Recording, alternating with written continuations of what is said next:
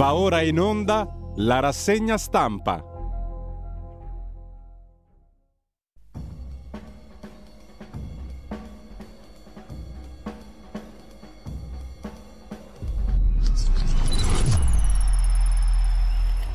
Cordiale buongiorno a tutte le ascoltatrici e a tutti gli ascoltatori da Giulio Cainarca, ben trovati all'appuntamento con la rassegna stampa da 25 anni a questa parte, 7.30 venerdì 2 dicembre in perfetto orario radiolibertà.net. La prima pagina dell'agenzia ANSA subito si apre con Biden e con Macron. Parlo con Putin solo se vuole cessare la guerra, dice il Presidente degli Stati Uniti. Conferenza di pace a Parigi il 13 dicembre. Negoziato ancora possibile, fa sapere Macron. Lavrov, ministro degli esteri russo, osserva la Nato fa parte del conflitto. Vedremo. Intanto il Consiglio dei Ministri italiano vara il decreto Ischi, arrivano altri 10 milioni. La Corte Costituzionale salva, tra virgolette, l'obbligo del vaccino anti-Covid. E sempre dalla prima pagina dell'agenzia ANSA, la Germania fuori dal mondiale di calcio, il Giappone vince e si qualifica. L'addio a Gerardo Bianco, gentiluomo della politica, esponente storico della democrazia cristiana, morto a 91 anni, titola l'agenzia ANSA. I tifosi marocchini che ripuliscono le tribune eh, come i giapponesi eh, ai mondiali di calcio, Torino Nord paralizzata dalla festa dei marocchini per il passaggio del turno, come vedremo dalla stampa di Torino in cronaca locale, poi lo scontro tra Calenda e Letta. Non entro nella maggioranza, dice Calenda, ricevuto da Giorgia Meloni. Sulle pensioni presto la riforma, resta com'è opzione donna. Sulla Juventus indaga anche la UEFA, scrive l'ANSA. E poi Vaticano, le chat di Ciao Qui scuotono il processo sui fondi. Il cardinale Cantoni dice Becciu mi disse di fare ritrattare Monsignor Perlasca. Ciao qui, la dama, una delle dame del Vaticano, Francesca Immacolata Ciao qui, è protagonista di giornata sull'agenzia ANSA. Il Tribunale Vaticano ha respinto la richiesta di sospendere e rinviare a data da destinarsi il processo sulla gestione dei fondi della Segreteria di Stato, epoca Becciu presentata la richiesta da alcune difese alla luce delle chat e dei messaggi depositati ieri dal promotore di giustizia Diddi, in parte da corrispondenze intercorse tra Ciao Qui e Genoveffa Ciferri, amica del testimone Monsignor Alberto Perlasca. Diddi apre un nuovo fascicolo. Sulla base di questi documenti, Ciao Qui e Ciferri saranno sentite in un'udienza a inizio 2023. A chiedere di rinviare il dibattimento l'avvocato Cataldo Intrieri, difensore di Fabrizio Tirabassi, per consentire gli accertamenti sui fatti illustrati dal procuratore Diddi. Ha chiesto Intrieri anche di rinviare gli atti alla Procura della Repubblica di Roma per fatti criminosi commessi sul territorio italiano. Si tratta di depistaggio, frode, minacce, qualche incidenza sui fatti oggetti del processo in Vaticano c'è, esprimo la solidarietà a Diddi per i sospetti e le insinuazioni, ha detto l'avvocato Intrieri. Solidarietà a cui si sono associate le difese. Durante l'udienza è stata letta parte di un lungo messaggio inviato da Genoveffa Ciferri al Diddi medesimo. Ciferri amica del testimone Monsignor Alberto Perlasca, Diddi è il promotore di giustizia il procuratore generale in questione. Allora, mh, mm, è troppo complessa la storia, mh, mm, dobbiamo farla corta eh, e comunque mh, mm, sull'agenzia ANSA trovate il tutto in, primo, in primissimo piano. Eh, intanto Frana Casamicio l'ha trovata l'undicesima vittima e Fedriga, il presidente leghista del Friuli Venezia Giulia, lancia l'Italia delle regioni. Il festival nasce dalla volontà di confronto, l'appuntamento il 5 6 dicembre a Milano e Monza, alla presenza del Presidente della Repubblica. Il Presidente della Conferenza delle Regioni e della Regione Autonoma Friuli Venezia Giulia, Massimiliano Fedriga, lancia l'Italia delle Regioni, primo festival di regioni e province autonome per promuovere una riflessione sul regionalismo in Italia. L'appuntamento è il 5 e 6 dicembre Milano-Monza, alla presenza del Presidente della Repubblica. Fedriga illustra il ruolo che devono avere le regioni nella politica del paese, valorizzando le diverse identità e specificità dei territori italiani e soffermandosi anche sul ruolo di queste nell'applicazione del PNRR e nella gestione del territorio. Sempre dal primo piano dell'agenzia ANSA, una delle notizie del giorno, variamente commentata, poi vedremo però i puntini sulle i, occupazione record dal 77 a far da traino i posti fissi. Dati Istat, tasso di occupazione al 60,5% a ottobre rispetto al mese precedente, tasso di disoccupazione totale che scende al 7,8%, quello giovanile al 23,9%, aumentano i dipendenti a tempo indeterminato, sono risultati 117.000 in più sul settembre del 2021. Parla Gentiloni, il PNRR è l'antidoto all'alto debito italiano, usarlo fino in fondo per non essere più il fanalino di coda dell'Unione Europea, così sull'agenzia ANSA in primo piano. Abbiamo visto il primo piano dell'agenzia ANSA, adesso andiamo a vedere, chiedo scusa un attimo, chiedo aiuto alla regia, andiamo a vedere velocemente le prime pagine dei quotidiani di oggi e poi vediamo alcune delle notizie del giorno, come al solito. Velocissimamente, perché abbiamo poco tempo, sempre poco tempo. Allora, in primo piano sul Corriere della Sera di oggi, le armi a Kiev. Il sì del governo ha approvato il decreto aiuti militari italiani all'Ucraina per tutto il 2023, l'ipotesi di fornire sistemi antidrone, mentre Biden vede Macron, parlo con Putin se vuole la pace, ha detto il presidente degli Stati Uniti. La consulta salva l'obbligo del vaccino, inchiesta open su Renzi, l'interrogazione del medesimo senatore Renzi e il, il ministro di giustizia avvia gli accertamenti sulla procura che indaga Renzi. L'indagine sulla Juve, plusvalenze, telefonata a Elkan Agnelli, un'intervista al ministro della difesa Crosetto. Questo non è un governo guerrafondaio che, come dice Conte, ingrassa la lobby delle armi. È Conte a soffiare sul fuoco. Con Lega e Forza Italia non abbiamo nessun problema, dice Crosetto al Corriere della Sera. Lavoro record, tasso al 60,5%, anche questo in prima pagina sul Corriere della Sera.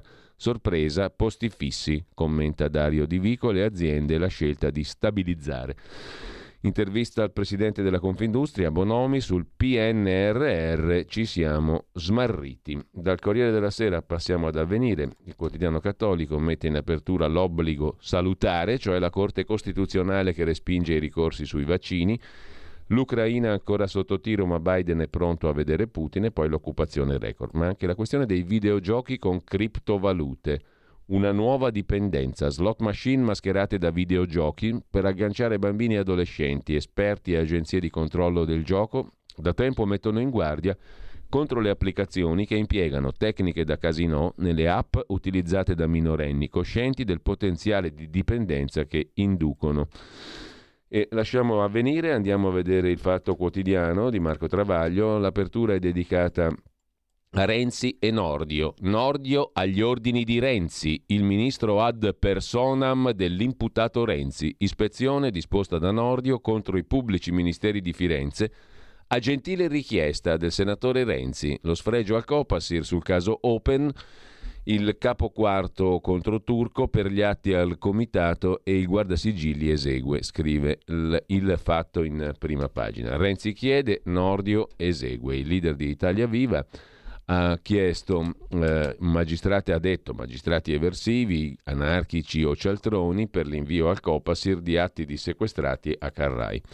Il capo quarto non, non, si intendeva così, è il capo IV, cioè il capo di Italia dei valori che io leggo quarto, naturalmente, perché IV sta per 4 in numero romano. Che bella gaffe in diretta. Il capo IV, non il capo quarto. Comunque ci può stare anche il capo quarto, visto che è il quarto partito più o meno, grosso modo. Comunque, mh, mm, rattoppiamola così. Eh, comunque questo è l'argomento d'apertura. Nordio al servizio di Renzi. Poi il caso Priolo, lo vediamo tra poco, statalizzare Lucoil. Costa troppo. Consiglio dei ministri, nuove armi a Kiev senza discutere. Meloni teme le piazze e chiede prudenza.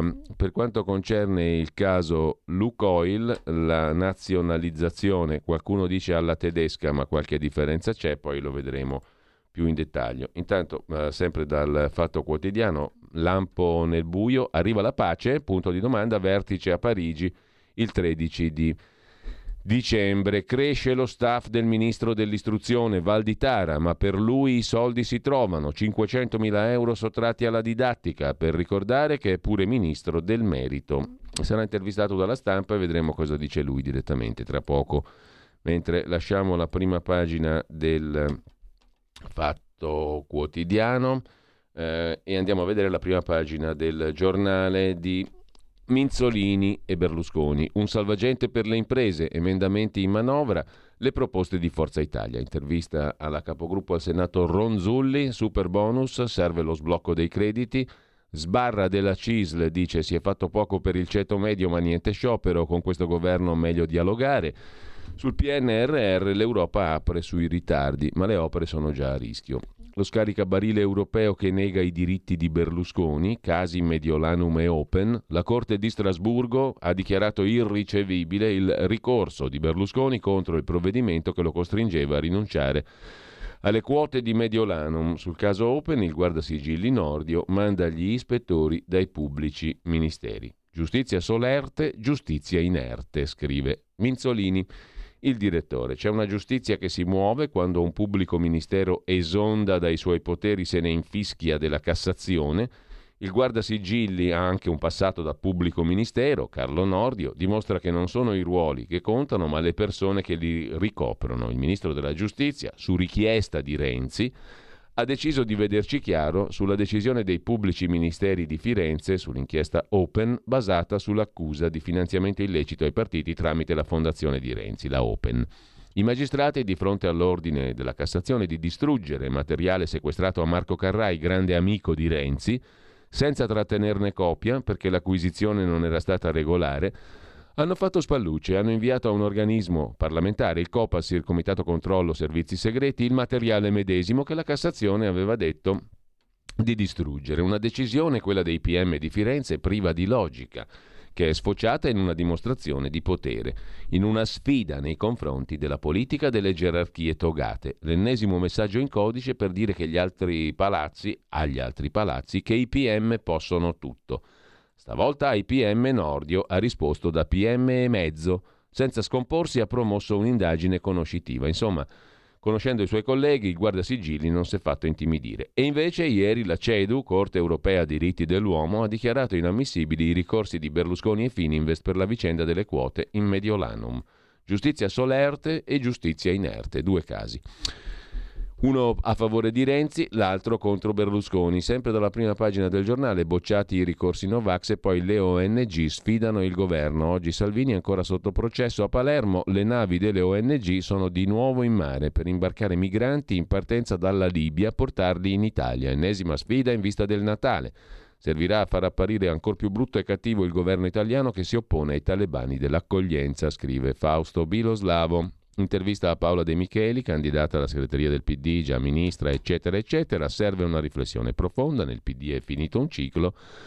Dovevamo fare di più. Dal giornale passiamo al giorno, il quotidiano nazionale, giorno nazione, resto del Carlino.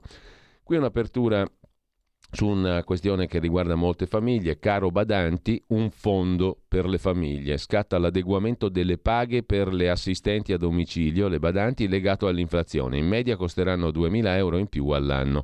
Il governo prepara un emendamento alla manovra per compensare il salasso. Il sottosegretario Durigon dice va evitato il lavoro nero, scrive eh, il quotidiano nazionale in apertura. L'intervista a Durigon, sottosegretario leghista al lavoro a pagina 5, fondo speciale contro il caro Badanti, il caro Colf.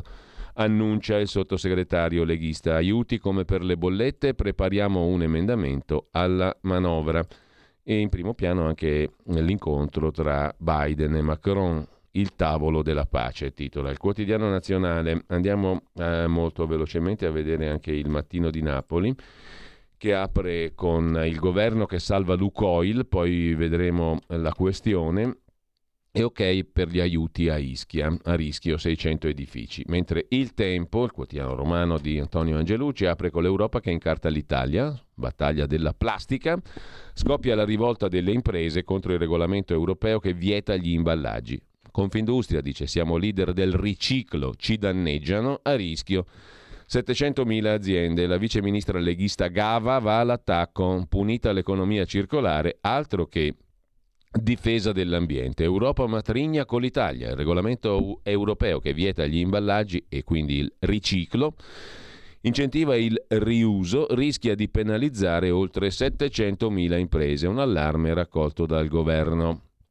Ancora in primo piano sul quotidiano romano, il governo stanzia 10 milioni per la tragedia di Ischia e Nordio che invia gli ispettori a Firenze, l'abbiamo già visto. Andiamo a Repubblica che apre con l'incontro Macron Biden, mano tesa a Putin, ma anche con un'intervista a Tajani. È giunta l'ora di una pace giusta per l'Ucraina, ma Tajani si pronuncia anche sulla questione di Di Maio, inviato speciale dell'Unione Europea nel Golfo, di cui tanto abbiamo parlato in relazione alla vicenda anche di Andrea Costantino, ancora prigioniero. Ci sentiremo con lui come tutte le mattine alle 8.30 e con Stefania, giudice, la sua compagna, fino a che non sarà liberato tutti i giorni, per ricordare che esiste quest'uomo che va liberato. Governo sveglia. Intanto Tajani dice che sì, non è una proposta governativa quella di Di Maio inviato speciale dell'Unione Europea, però non ci opponiamo. Quindi va bene, se lo sceglie Borrell va bene così. Lasciamo la prima pagina di Repubblica mh, mm, e andiamo a vedere anche la stampa di Torino.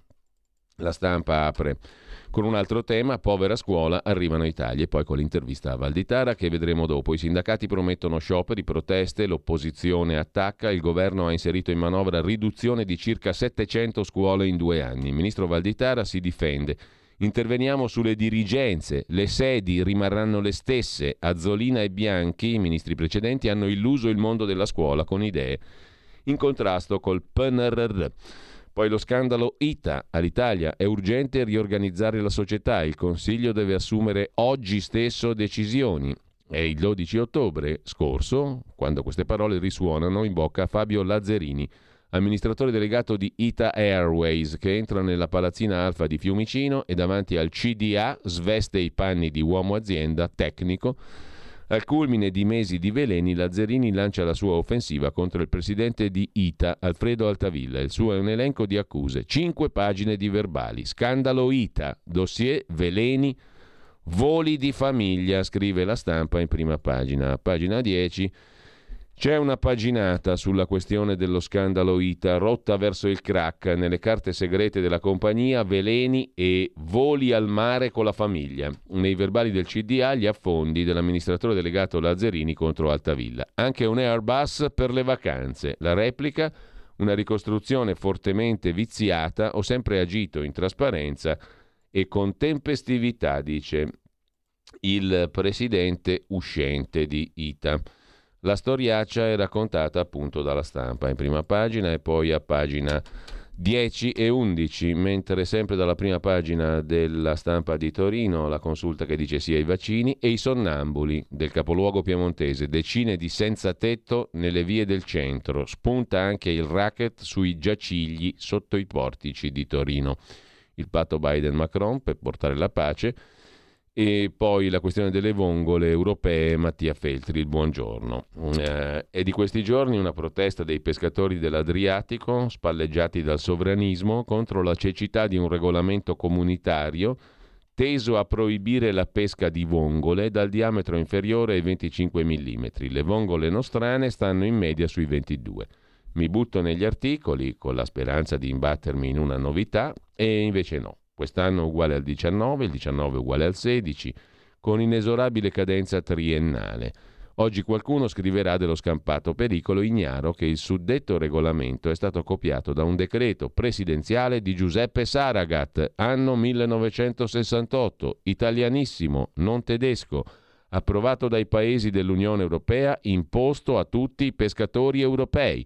Non chiedetemi perché da noi il decreto Saragat non è mai stato rispettato e quando ci si è accorti del pasticcio era troppo tardi, così valutata la peculiarità delle vongole italiane e la complessità di rimetter mano alla legislazione ittica, ogni tre anni l'Unione Europea ci concede una proroga, concessa per i prossimi tre anni. Appuntamento quindi alla vibrante protesta del 2025-28-31 finché morte non ci separi. Andiamo a vedere anche la prima pagina della verità di Maurizio Belpietro, apertura sulla Corte Costituzionale che benedice il regime, bocciati in blocco i ricorsi contro l'obbligo vaccinale. Tradita la Costituzione. I giudici evocano uno stato d'emergenza non previsto dalla Carta, pur di non dar torto a Draghi, non irragionevoli né sproporzionate, dice la Corte Costituzionale, le scelte del legislatore in piano pandemico anche se non c'erano i presupposti scientifici e le multe per mancato vaccino sono follia. Governo sveglia, scrive Maurizio Belpietro in prima pagina. Multare i renitenti è stata una follia. Il governo si svegli, ponga rimedio. Sulla base di una pietosa bugia, chi si vaccina non si infetta, Draghi ha privato i refrattari all'iniezione di lavoro e stipendio e li ha pure, i refrattari all'iniezione, li ha privati di lavoro e stipendio e li ha fatti pure sanzionare. Appello a ministri e premier, fermate questa assurdità, scrive la verità. Verità che mette in primo piano le due donne progressiste al servizio dello straniero, l'ex ministra della scuola Giannini che vuole dare a Parigi un nostro Ateneo, di che si tratta? L'ex ministra Stefania Giannini fa da super consulente nelle trattative per acquisire l'Università Telematica Uninettuno da parte del Fondo Galileo Global Education, facente capo alla famiglia Betancourt Meyer in Francia, francesi. Il business della formazione fa gola ai fondi stranieri la strategia stand-alone è essenziale per mantenere tricolore l'istruzione. Scusate se è poco. La Lorenzin passa dalla salute all'aiuto amoroso per Big Pharma, scrive Mario Giordano, per l'altra figura progressista. Messa in prima pagina dalla verità. Lorenzin, l'ex ministra della salute, Forza Italia, poi PD e compagnia bella dalla salute all'innamoramento per i piani della Sanofi. Tutto regolare? La senatrice PD, ex titolare del Ministero della Salute, sponsorizza Big Pharma con un entusiasmo che, che stride con la sua figura, scrive Giordano. A centropagina Francesco Bonazzi, anche l'UEFA indaga sui bilanci della Juventus e poi Francesco Borgonovo, se vogliamo Norimberga 2, la guerra in Ucraina non finirà mai, un tribunale speciale europeo contro la Russia di Putin, l'idea balenata dalla von der Leyen, Marcello Veneziani commenta sull'Occidente prigioniero di una finta libertà a senso unico, un sistema bloccato, Alessandro Ricco sull'Europa che sfrutta la sanità per ampliare la censura, Bruxelles minaccia di oscurare Twitter se Elon Musk non ripristina il controllo sui post pubblicati, a chiudere il classico di questi tempi, ma anche una bella intervista di Roberto Faben a Giuseppe Cossiga, figlio secondogenito di Francesco Cossiga, capo dello Stato, pluriministro, eccetera, che racconta com'era in famiglia il gran picconatore d'Italia. Non ho mai votato per papà, dice Cossiga Giuseppe, gli piaceva troppo il PC. Una volta zitti De Mita, hai rotto i coglioni, disse Cossiga a De Mita. Chiude la prima pagina della verità con il classico, dicevamo, di questo periodo, cioè la vicenda sumaorica, tutti i misteri del matrimonio del signor Sumaoro, onorevole deputato della Repubblica Italiana. Diventa un giallo il primo matrimonio di Abubakar Sumaoro, il deputato con gli stivali. La sedicente ex moglie, una poetessa napoletana, impalmata, che bel verbo, nel 2008 nel capoluogo campano, dice che i due sono ormai separati da anni ma la fine effettiva del rapporto è avvolta nel mistero. Le nozze furono celebrate dal sindaco Iervolino Ciumbia a pagina 11 della Verità. Andiamo a vedere anche Libero, per non farci mancare nulla. Libero apre con un virgolettatone. Ora c'è la Meloni, non partiamo più. Il tam tam tra i migranti in Libia. I dubbi degli africani in attesa di imbarcarsi. Il viaggio è troppo pericoloso. L'Italia vuol fermare gli arrivi, meglio tornare a casa. Boh. Follia ONG accusano Salvini di crimini contro l'umanità. Alessandro Sallusti, anche lui avverte il governo, occhio governo, sei sull'orlo di un precipizio. La questione è quella dei fondi europei. Allarme del governo titolava ieri il Corriere sui fondi europei, dando conto di un'ovvietà, cioè che, stante la situazione, non è possibile spendere nei modi e nei tempi annunciati miliardi che l'Europa ci sta girando per rilanciare il paese, grandi opere, grandi progetti, ammodernamento, servizi, strutture. Non è possibile spenderli per un motivo semplice, non siamo un paese ma un accrocco di interessi di corporazioni in competizione tra loro. Il governo tira da una parte, la magistratura i TAR dall'altra, la burocrazia difende i privilegi, gli imprenditori gli interessi. Tutti vogliono comandare. Nessuno pensa di rinunciare alla sua autonomia per un interesse superiore. Nessuno comanda, il pantano sale. A questa situazione non c'è rimedio ordinario, urge sterzata perché una situazione straordinaria, il PNRR lo è, necessita di strumenti straordinari. Non si può perdere tempo inseguendo le bizzarre sentenze dei TAR di mezza Italia per disinnescarle. Inutile scansare i trabocchetti degli amministratori locali. Basta aspettare i timbri della burocrazia. Insomma, se questa maggioranza non vuole farsi risucchiare dalle sabbie mobili che hanno steso tutti quelli che l'hanno preceduta, ha una sola strada, commissariare ogni singola opera PNRR e tirare dritto per la strada immaginata saltando tutte le procedure e le obiezioni, come è avvenuto per il ponte di Genova. Possibile farlo? Non lo so, conclude Sallusti, ma va fatto. Le cose possibili sono alla portata di chiunque.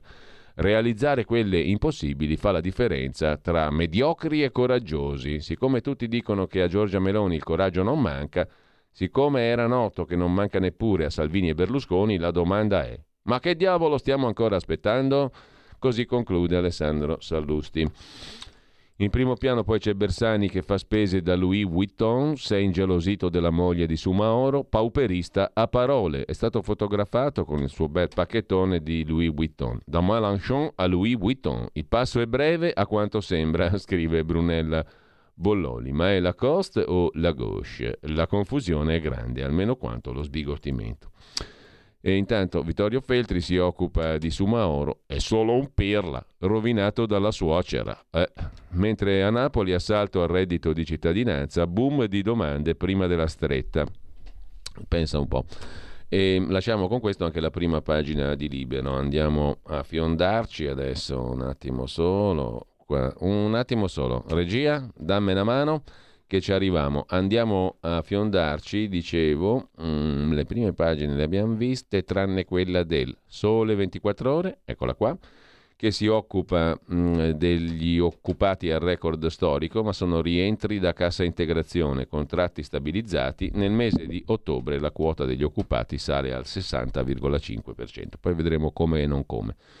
Un piano per Telecom Italia lo racconta invece Milano Finanza. Il sottosegretario Butti ribalta il dossier della rete unica di Telecom. Da questa radio ne parlavamo dal 97, da quando è nata la radio sostanzialmente. Il responsabile delle TLC a Milano Digital Week, il sottosegretario meloniano Butti, afferma che il piano cassa depositi e prestiti per la fibra è superato. Sul mercato gli asset ridondanti, fiora di bal, e no alla separazione delle aree del colosso. Così Tim guadagna il 3%. Vedremo qual è il piano Meloni. Mentre, già che ci siamo, vediamo anche Italia oggi, uno spiraglio sul super bonus, il termine per la presentazione delle CILAS e usufruire detrazione 110% sarà prorogato almeno fino al 31 dicembre. Si riapre dunque fino al 31 dicembre, ma potrebbe anche essere più avanti, quindi un'altra retromarcia del governo, il termine per la presentazione delle CILAS per poter usufruire anche per il 23 dell'aliquota 110% nelle ristrutturazioni edilizie da super bonus, mentre si è al lavoro per trovare la soluzione F24 ai crediti incagliati nei cassetti fiscali. Intanto, sempre dalla prima pagina di Italia Oggi, la Polonia, nuova superpotenza, è armata meglio della Germania, elogiata dagli Stati Uniti, l'Unione Europea la rispetta, racconta Tino Oldani nella sua rubrica, poi vedremo meglio. Ugo Finetti, storico esponente socialista, ora commentatore, analista politico, intervistato da Alessandra Ricciardi, si occupa di Giorgia Meloni. Il suo progetto è costruire una nuova DC, costruire la nuova democrazia cristiana, un partito della nazione che vada da destra a centro. È il progetto politico di Giorgia Meloni che ci si sta dedicando con perseveranza, attenta ai rapporti internazionali e a gestire la politica interna con moderazione, tendendo la mano alle parti sociali, dice Ugo Finetti, già dirigente socialista che analizza la mossa di Meloni che sulla legge di bilancio ha aperto a Calenda e Renzi. La Meloni sta cercando di accreditarsi presso l'elettorato centrista, del resto, dice Finetti, i cattolici PD non hanno identità e la Lega e Forza Italia non sono capaci di coprire l'area del centro. Chiude il diritto e rovescio, il Politecnico di Milano ha inaugurato il suo 160 anno accademico, con quello di Torino è l'università italiana più prestigiosa in ingegneria, ricorda Magnaschi nel corsivo di prima pagina. La cerimonia è concisa, coincisa con il passaggio delle consegne del, dal rettore uscente Resta Durante il suo mandato il Politecnico ha cambiato volto. Gli succede Donatella Asciuto. Per la prima volta una donna prende le redini di questa grande istituzione che ha trascinato l'Italia nello sviluppo. Il mandato di Resta si è concluso con 48.000 studenti, più 13%, dei quali 7.400 stranieri, 16.500 donne. Il 98% ha trovato lavoro entro un anno dalla laurea magistrale, 5 anni. Un governo che volesse rilanciare il Sud dovrebbe realizzare da zero due grandi politecnici a Bari e a Palermo, facendoli figliare da Milano e Torino in competizione fra loro. Le distanze fra nord e sud si riducono così, con la cultura scientifica e tecnologica, non in dosi omeopatiche, ma in modo robusto. L'obiettivo finale è che Bari e Palermo debbono essere pari a Milano e Torino. Questa sì che sarebbe una rivoluzione. Non a caso nessun partito ci pensa un'idea per Valditana, diciamo così. Da Italia Oggi però vi cito oggi l'articolo di Max del Papa, lo avete sentito diverse volte qui anche in radio. Chiedo scusa, scrive Max del Papa, se per una volta parlo di me, magari in termini patetici. Il fatto è che questa mattina io prendo mia madre e la porto in casa di riposo. Ho resistito oltre il limite, suo e mio. 90 anni passati, da 6 coi postumi di un ictus che le ha risparmiato il corpo ma devastato la mente. Viveva da sola in un appartamento troppo grande. Affitto, niente mutuo. I miei libri non hanno la copertura di Abu Bakar, non c'è un pontefice della sinistra che me li sponsorizzi. Una pensione risicata, già un miracolo aver trovato una struttura alla portata. Da settimane questa madre rifiutava di alzarsi e dovevamo, a noi due figli, provvedere a tutto, le tre, le cinque volte al giorno, a portarle colazione, pranzo, cena, poi bollette, spesa, accidenti vari, un vegetale che reclama attenzioni più che una famiglia intera. Incidentalmente si deve anche lavorare e io ormai scrivo nelle pause. Nessuno dovrebbe arrivarci, ma è una responsabilità che a un certo punto non puoi più eludere. E se nottetempo si alza e mi casca, se si sente male o si fa male, se lascia aperto il gas, falle che si aprono da ogni parte, ogni maledetto giorno, finché ti accorgi che la salute ce l'hai rimessa tu. Solo chi ci passa può sapere. I miei anni li ho dati a lei e non me ne pento, ma non sono più in grado di farmi 6-7 km al giorno tra andare e venire. La mia è una casa di bambola e non ho spazio, badanti non se ne trovano più. Ce ne vorrebbe una, come si dice, H24, ma come mi ha detto una italiana, ho smesso, prendo il reddito di cittadinanza, chi me lo fa fare? Mi sono fatto due conti, mi sarebbe costata fra stipendio e contributi il doppio della struttura che riesco a coprire per un pelo. Sono un povero Cristo di cronista precario, non industriale. Ma queste sono le stagioni della vita e la vita, diceva quello, si sconta vivendo. Poi vedo il populista della sinistra estrema, quella a parole per i dannati della terra, il compagno Stivali in processione per televisioni, convegni, premiazioni. Lo vedo pontificare, lo sento accusare l'Occidente di merda che intanto lo ha accolto, trasformato in santino, spedito in Parlamento, col dito vendicatore punta a me, i porci, razzisti, sfruttatori come me. Intanto salta fuori un clan familiare razzista e sfruttatore, sospettato di una specie di tratta virtuosa, braccianti, lavoranti, perfino minori, stipati come bestie, sfruttati, non pagati, e la suocerona, la mamma Marie, che scrolla le spalle davanti agli ispettori. Sì, è vero, non li pagavo, erano momenti difficili, colpa di Salvini. Ma si assegnava emolumenti da 100.000 euro l'anno lei e da 40.000 i suoi figli, tra i quali la Lilian, compagna o moglie del deputato Messia, questa falena che non sa resistere ai luccichi delle griffe, della luxury. E allora, dice il sindacalista, rivendico il diritto all'eleganza. L'alta moda non è di destra né di sinistra, è semplicemente umana. Da cui la lotta continua per i diritti umani, possibilmente dalla villa a Casalpalocco a mutuo garantito, non si è capito da chi. Questo clan di efficacia spietata, conclude Max del Papa, è sospettato di essersi pappato la bellezza di 63 milioni in 20 anni di appalti, razzolati senza concorrere alle gare, anche una volta scattati i pignoramenti. I Suma Oros avevano buoni agganci con tutti, politici, ministeri, enti locali, prefetture, perfino la Luis, per non dire della cosca mediatica di sinistra. Dove sono finiti quei 63 milioni? C'è chi dice in Ruanda, investiti in un resort di lusso, bravi, ma certi coglioni la finissero di parlare di accanimento in quanto neri. È il contrario, i neri qui hanno fatto i soldi col malaffare. Un bianco con la metà delle accuse di Mamma Marie l'avrebbero ingabbiato. Da 32 anni io non faccio un giorno di ferie, conclude. Max del Papa, giusto stamattina che porto mia madre in ospizio. Il negro sono io. Posso incazzarmi coi cialtroni che menano il can l'aia e danno a me del razzista? Così l'amico Max del Papa su Italia Oggi.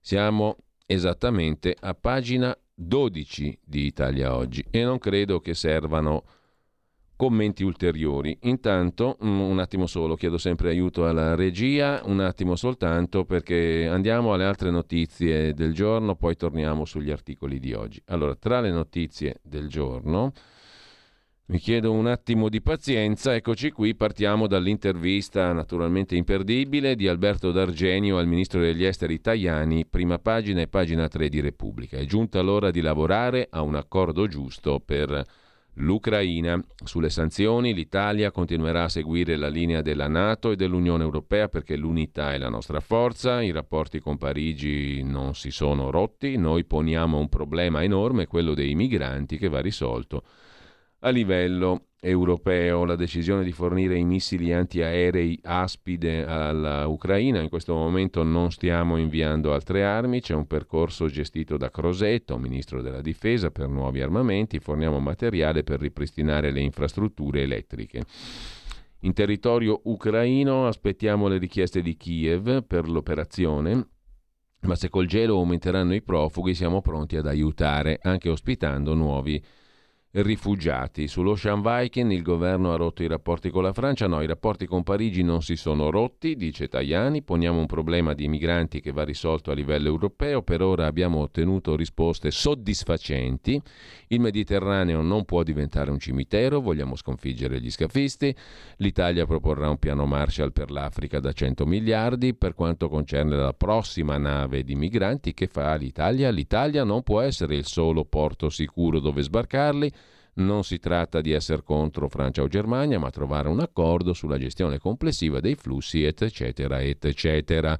Parigi e Berlino ospitano più migranti del nostro paese, quando le richieste di asilo arrivano da ingegneri siriani è più facile.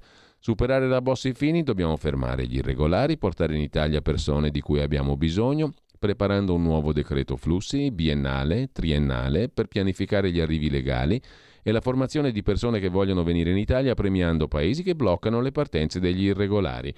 Di quante persone parliamo? 70.000 all'anno, ma tutto è in via di definizione, non ci sono ancora numeri certi. Forniremo nuove motovedette alla Libia i libici sono accusati di violenze e le eviteremo con la stabilità politica e il controllo del territorio. L'Italia sostiene il premier di Tripoli o l'antagonista? L'Italia ha un rapporto con Tripoli, ma obiettivo restano le elezioni, l'unità nazionale, bla bla bla, eccetera, eccetera. Non si tratta di scegliere tra Parigi e Varsavia, siamo un governo europeista, mm, eh, io sono favorevole alla riforma dei trattati europei per togliere il diritto di veti ai singoli paesi aumentando la sovranità europea, bisogna passare dall'unanimità alla maggioranza su esteri, difesa ed energia. Questa è la posizione del governo, non ho sentito voci contrarie su questo. L'Italia perderà i fondi europei della prossima tranche PNRR in parte? Dobbiamo fare di tutto per evitarlo, risponde Tajani. Cambiando le parti della manovra che non convincono l'Unione Europea, non credo che ci sarà molto da cambiare, ma se a valle del dialogo con Bruxelles ci saranno parti da modificare, ci penseremo. Col suo collega egiziano ha parlato di Regeni e di Zacchi? Ho chiesto collaborazione, non ho incontrato chiusure. Mi auguro novità a breve. Ultima domanda, che non è su Andrea Costantino, non, illudetevi, non esiste Andrea Costantino. Luigi Di Maio è in corsa per diventare inviato europeo nel Golfo. Il governo lo appoggia? chiede Repubblica. Risponde il ministro Tajani: Non ci opponiamo, ma la sua è una candidatura individuale e non del governo. L'ho già detto a Borrell, se, nom- se lo nomina la scelta è soltanto sua. Sua di Borrell. Mm? Eh, così di, ma, eh, di, Maio, chiedo scusa, eh, un lapsus molto più che freudiano, non Di Maio, ma Tajani, Trovate la differenza. A pagina 7 di Libero invece mm, vi segnalo il pezzo di Sandro Iacometti che si occupa della notizia bomba di ieri in prima pagina sulla stampa, storico quotidiano della borghesia piemontese trasformato da qualche mese in manganello contro la minacciosa avanzata del centrodestra, scrive Iacometti. Cos'è successo? Che in prima pagina è il banchiere numero uno d'Italia, ovvero Carlo Messina, amministratore delegato Chief Executive di Banca Intesa San Paolo, ha detto che nessuno deve toccare il reddito di cittadinanza. Il governo non tocchi il reddito di cittadinanza. La stampa tarocca l'intervista, gli elogi di Messina a Giorgia Meloni diventano un alto là al governo. L'amministratore delegato di Intesa definisce la manovra finanziaria ragionevole, dice che Meloni è meglio di Scholz e Macron. Il quotidiano torinese titola Non si tocchi il reddito. Ma il manager afferma meglio offrire un lavoro che un sussidio. È stata giustamente varata una manovra che ha tranquillizzato i mercati. L'Europa ha capito che si è scelta la continuità. Le misure sull'energia erano indispensabili, il taglio al cuneo è positivo, c'erano pochi margini per fare di più.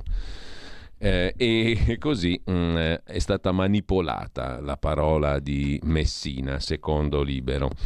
Ma mentre sulla manovra andiamo ad ADN Cronos, le parole del ministro Giorgetti, approccio prudente senza pazzie di bilancio, senso di responsabilità del governo. Quel che ha fatto il governo è prendere atto della realtà. La prima realtà che riguarda l'Italia è l'emergenza energetica. Il governo ha fatto quel che serve per proteggere famiglie e imprese sui prezzi dell'energia, ha detto il ministro Giorgetti sulla manovra 2023. Sulla manovra si sofferma sempre Giorgetti tramite le colonne del Messaggero di Roma, il ministro dell'economia prudente e realista, scrive il Messaggero, difende le misure appena varate dal governo, le scelte sono frutto della necessità di prendere atto della realtà dell'Italia l'emergenza energetica e poi la sostenibilità del debito, un problema che gli altri paesi non hanno, debito con cui ci dobbiamo confrontare ogni 15 giorni, ogni mese, ha detto Giorgetti parlando del Tesoro che vende i titoli di Stato agli investitori. La manovra tiene conto di tutto questo, ha detto il ministro Giorgetti, che ha insistito ricordando che lo scostamento di 21 miliardi di bilancio è stato destinato tutto a mitigare il caro bollette per famiglie e imprese. Scelte coraggiosissime che in passato nessuno ha fatto, come il taglio dello sconto sulla benzina e la decisione di prendere risorse dalle pensioni, riducendo la rivalutazione degli assegni, per destinare tutto ai figli, perché senza figli non ci sarà riforma delle pensioni sostenibile. Con prudenza, senza fare pazzie, abbiamo dato un segnale. I mercati hanno apprezzato, lo spread si è ridotto. Una legge di bilancio utile all'Italia, dice Giorgetti che aveva spiegato che al Ministero dell'Economia sono momenti frenetici, si stanno definendo misure per affrontare la situazione. E, e mm, si dà per scontata la recessione, noi la consideriamo probabile, ma fare previsioni è impossibile. Il caso Germania, siamo costretti a confrontarsi con diverse stime, ha detto Giorgetti, il Fondo Monetario Internazionale ci dà in recessione, per la Commissione europea avremo una lieve crescita, sicuramente nella stagione invernale avremo un problema connesso ai prezzi delle materie prime e dell'energia. Intanto sul tavolo del ministro, eh, che non si è sbilanciato sulla necessità di sostenere aziende strategiche in difficoltà, ci sono tre dossier, a partire dalla raffineria di Priolo, controllata da Lukoil, l'altra urgenza riguarda la privatizzazione di Ita Airways e poi l'ex Ilva. Problemi da risolvere in un momento storico in cui la Germania procede con le nazionalizzazioni in campo energetico, ha detto Giorgetti. Nel mondo ci si interroga sul ruolo dello Stato nell'economia. Sulla questione degli scenari economici, il giornale interpella niente meno che Licia Ronzulli, la capogruppo di Forza Italia al Senato, imprese, giovani, pensioni, si può. Già in questa manovra, sul super bonus serve sbloccare i crediti per salvare le aziende. Giorgetti, sempre in contatto per trovare soluzioni che salvino i conti, annunzia Ronzulli. Le opposizioni, ben vengano i contributi, ma non accettiamo attacchi puerili. Sulla questione Priolo, il Corriere della Sera si occupa, ma ce ne occupano altri, ne prendiamo uno di articolo, questo qua del Corriere con Fausto Chiesa e Fabio Savelli, in pagina economica entra in campo lo Stato. Si parla di modello tedesco per la raffineria di Priolo che è molto pesante per quanto concerne il greggio raffinato in Italia. Serve il 20-30% di quello che circola poi in Italia. Insomma, è una roba importante. Una nazionalizzazione sostanziale ma non formale, scrive il Corriere, sulla falsariga di quello che ha appena fatto il governo con alcune società riconducibili alla russa Rosneft, eteroguidate da Berlino per salvaguardarne la continuità. La strada che prenderà la ISAB di Priolo, che oggi è russa, dipenderà dalla stessa società destinataria del provvedimento, cioè se accetterà di essere guidata temporaneamente dallo Stato con l'incarico di una figura di garanzia riconducibile al Ministero delle Imprese e Made in Italy di Adolfo Urso o se si metterà di traverso e dunque la procedura avverrà d'ufficio tramite un commissario. Si usa lo strumento dell'amministrazione fiduciaria contenuto in una norma del Consiglio dei Ministri di ieri. Il governo prende possesso temporaneo della raffineria controllata dalla russa Lukoil tramite holding in Svizzera, un impianto che da solo fa il 20% della capacità di raffinazione d'Italia. La scelta del governo ha una doppia valenza, scrive il Corriere, questione di interesse nazionale perché le ricadute del fallimento a cui è destinato Priolo avrebbero effetti fallimento a causa dell'embargo europeo al petrolio russo che scatta dal 5 dicembre. Se fallisse Priolo si avrebbero effetti sulla filiera della distribuzione di benzina e diesel, penalizzando soprattutto la Sicilia, ma non solo. Ma è anche questione sociale perché il default porterebbe pesanti effetti sull'occupazione, un indotto di 3.500 occupati. Se l'amministrazione fiduciaria fosse d'ufficio, avvenendo in maniera coatta, si aprirebbe lo scenario del contenzioso con ricorso ad arbitrato internazionale da parte dei vertici della russa Lukoil, che parleranno di esproprio. Si vedrà. Quel che è certo, scrive il Corriere, è che la società non è più bancabile.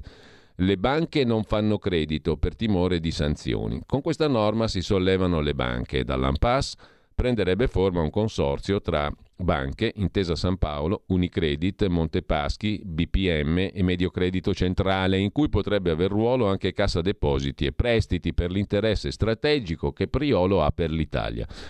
La garanzia di ultima istanza sui prestiti delle banche per 600 milioni dovrebbe essere SACE, Ministero del Tesoro con una copertura fino al 90% dell'ammontare. La garanzia di, sto- di, Stato di solito è più bassa, attorno al 70%, si sale al 90% per effetto della norma approvata ieri. Il restante 10% lo fornirebbe Regione Sicilia e lo stesso Ministero del Tesoro.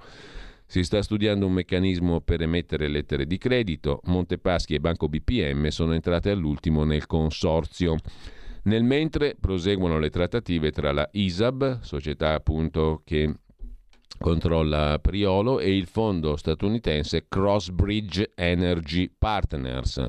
Un accordo potrebbe arrivare in un mese e mezzo per una valutazione tra un miliardo e un miliardo e mezzo. Così racconta il Corriere, mentre sull'ex Silva i sindacati chiedono che torni pubblica o il lavoro è a rischio. Assemblea, confronto fra Stato e Mittal. Invitalia si dice pronta ad agire. Poi c'è il capitolo appunto dello scandalo ITA rivelato in un'inchiesta di Gabriele De Stefani sulla stampa, rotta verso il crack e nelle carte della compagnia ci sono veleni vari, voli al mare con la famiglia da parte del presidente Altavilla, rivelati dall'amministratore delegato Lazzerini, anche un Airbus per le vacanze di colui di Altavilla. La replica è una ricostruzione viziata, ho sempre agito in trasparenza, eccetera. 14 miliardi di euro, scrive la stampa, bruciati nella storia dall'ex Alitalia, 3 miliardi di ricapitalizzazione messi dal Tesoro nella nuova compagnia, 500 milioni di euro di valutazione dell'azienda secondo Lufthansa che punta al 51%. La guerra interna si combatte intorno alla privatizzazione, scrive la stampa. Andiamo veloci, vi segnalo sul sussidiario.net un'intervista a Roberto Bianchini, partner di eh, REF, ricerche e direttore osservatorio Climate Finance del Politecnico di Milano, sulla manovra e l'energia. Il bonus sociale va calibrato e la Robin Tax, così come prevista dal governo, è aggirabile. Per far fronte al caro energia, il governo Meloni ha impegnato 21 dei 35 miliardi della manovra del 2023 tra le misure una Robin Tax, bonus sociale, crediti di imposta più alti. Bonus sociale da calibrare, Robin Tax aggirabile, non funziona. Via libera in Consiglio dei Ministri intanto al decreto, dicevamo prima, per l'amministrazione straordinaria di Lucoil. Giorgia Meloni dice è stato garantito il lavoro a 10.000 persone. Per la raffineria di Priolo il governo decide anche le procedure di amministrazione temporanea. A proposito di lavoro, in ottobre tasso di occupazione record al 60,5%, la disoccupazione cala al 7,8%, a trainare la crescita l'aumento dei dipendenti permanenti Rispetto al mese precedente, dice l'Istat, gli occupati di in più sono 82.000, su base annua l'incremento è di 496.000. Analisi di Natale Forlani sul sussidiario.net dietro l'occupazione record criticità ancora da risolvere. I dati Istat positivi ma non cancellano le problematiche che incidono sull'occupazione e l'attività delle imprese. Della stessa opinione anche Francesco Seghezzi, eh, presidente di Fondazione Adapt, che studia il mercato del lavoro. Rispetto all'Unione Europea restiamo indietro, c'è l'effetto della cassa integrazione, per cui uno viene considerato occupato, su giovani e donne ancora non ci siamo. Dobbiamo capire lo stato di salute del Paese, i dati sulla cassa integrazione si fermano ad agosto. I campanelli d'allarme sono i numeri sui ragazzi e i contratti a tempo determinato. I dati sul lavoro sono buoni, ma restiamo il Paese col più basso tasso di occupazione d'Europa. L'obiettivo 70% fissato dall'Unione Europea per il 2010 resta ancora un miraggio. Sarebbe anche utile che l'Istat ci dicesse da dove arrivano i nuovi occupati. La forte crescita di occupati a tempo indeterminato ultra cinquantenni, questo dice l'Istat, mi lascia pensare che sia dovuta al venir meno di cassa integrazione che porta molti inattivi a essere calcolati come occupati. L'Istat considera inattivi i lavoratori in cassa integrazione a zero ore per almeno tre mesi, ma con poche ore di lavoro si viene conteggiati tra i dipendenti a tempo indeterminato. È una vecchia storia.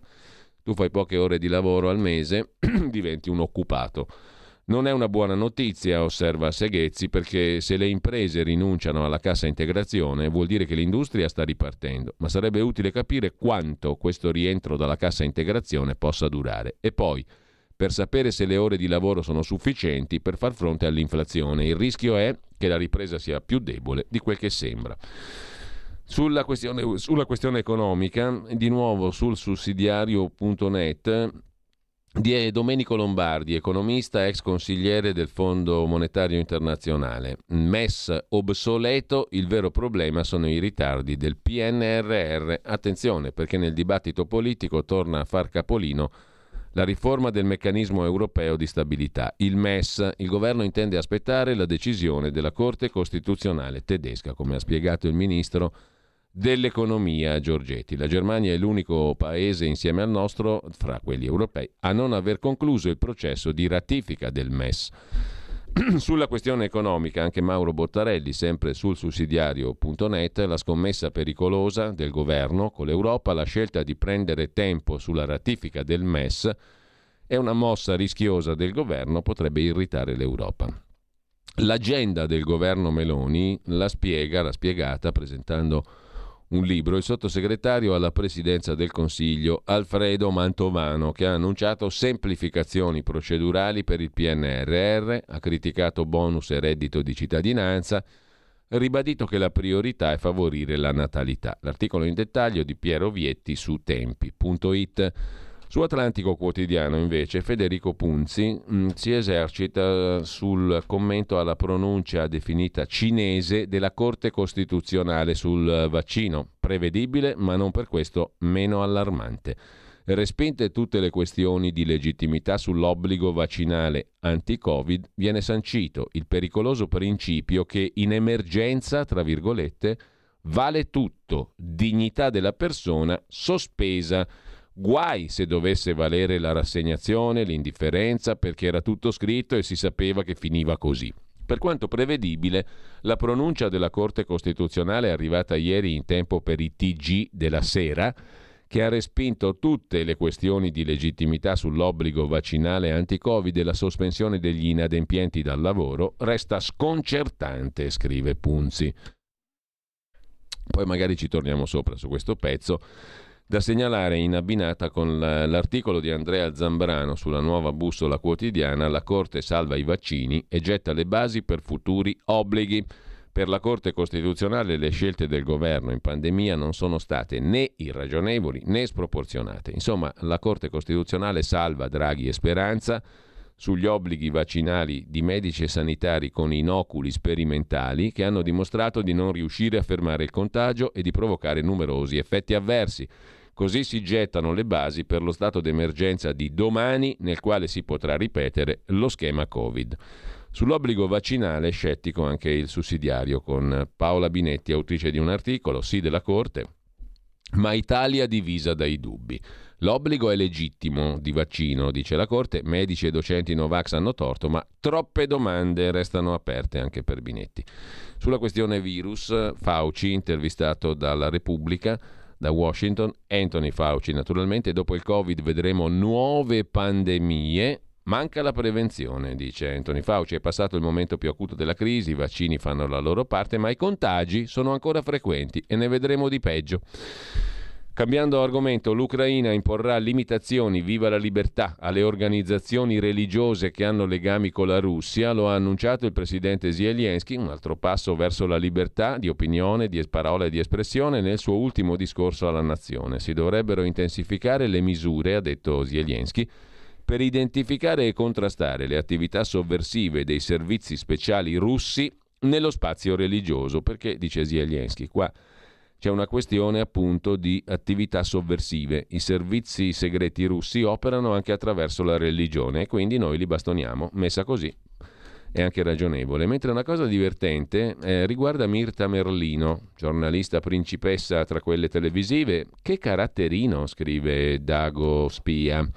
Fa incazzare tutti quelli che lavorano con lei. Un durissimo comunicato sindacale contro Mirta Merlino alla 7. Ha comportamenti incivili, è maleducata, influenza la possibilità di prolungare i contratti del personale specializzato che lavora in azienda condiziona i turni del personale interno con motivazioni non professionali e non etiche. Chi ha lavorato con lei snocciola ricordi velenosi, dal lancio di uno sgabello agli assistenti di studio usati per farsi la ceretta, e c'è chi spalma la crema ai piedi di Sua Maestà, la principessa Mirta Merlino.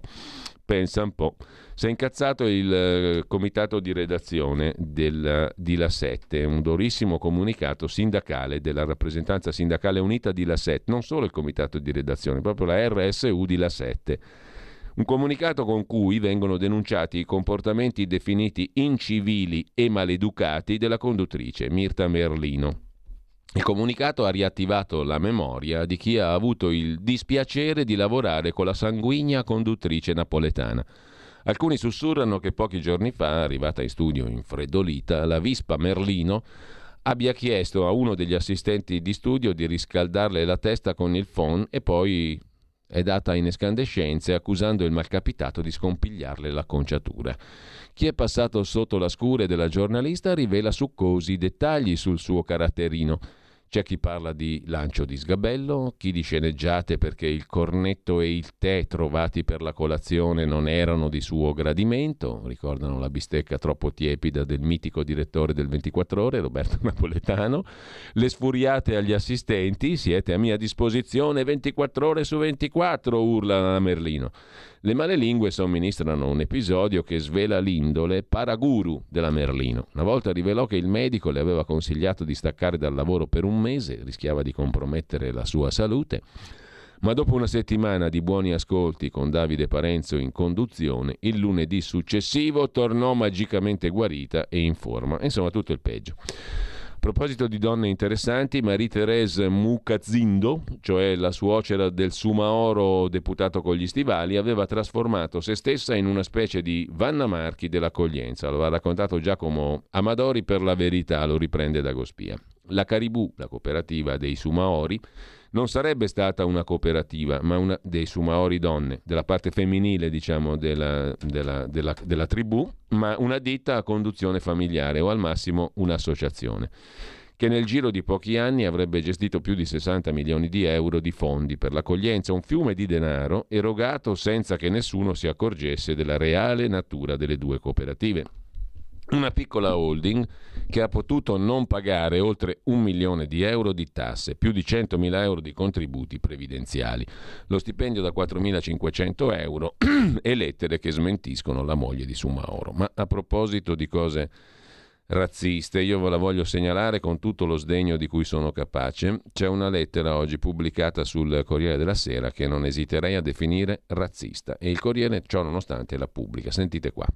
Il signor Giuseppe scrive mia moglie possiede ad Asti un fabbricato lasciato in eredità dal suo papà. Era una grande cascina costruita nel 1882.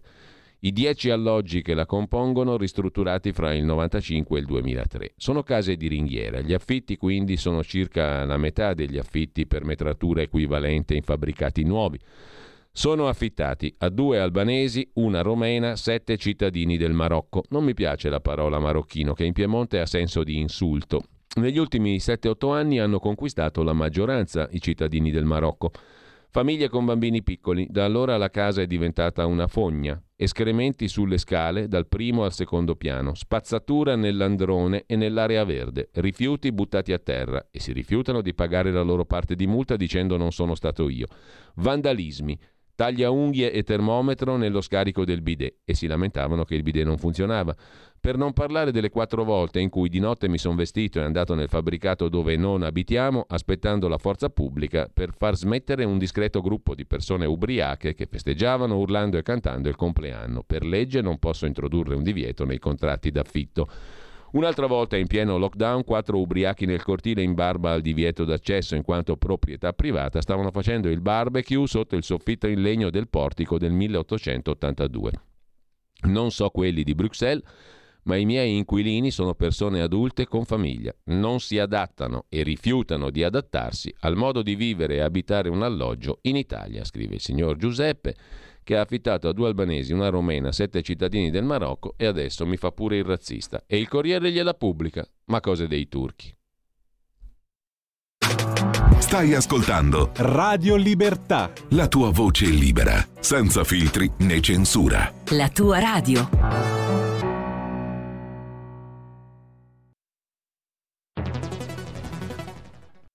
C'è chi te la racconta sbagliata e chi te la racconta male. C'è chi te la racconta tagliata, chi te la racconta al contrario e chi non te la racconta affatto. QDS te la racconta giusta. Ogni giorno la tua terra, il suo presente, le sue attese, la sua volontà di rinascita. Leggi, abbonati, scegli il quotidiano di Sicilia. L'informazione giusta per crescere insieme.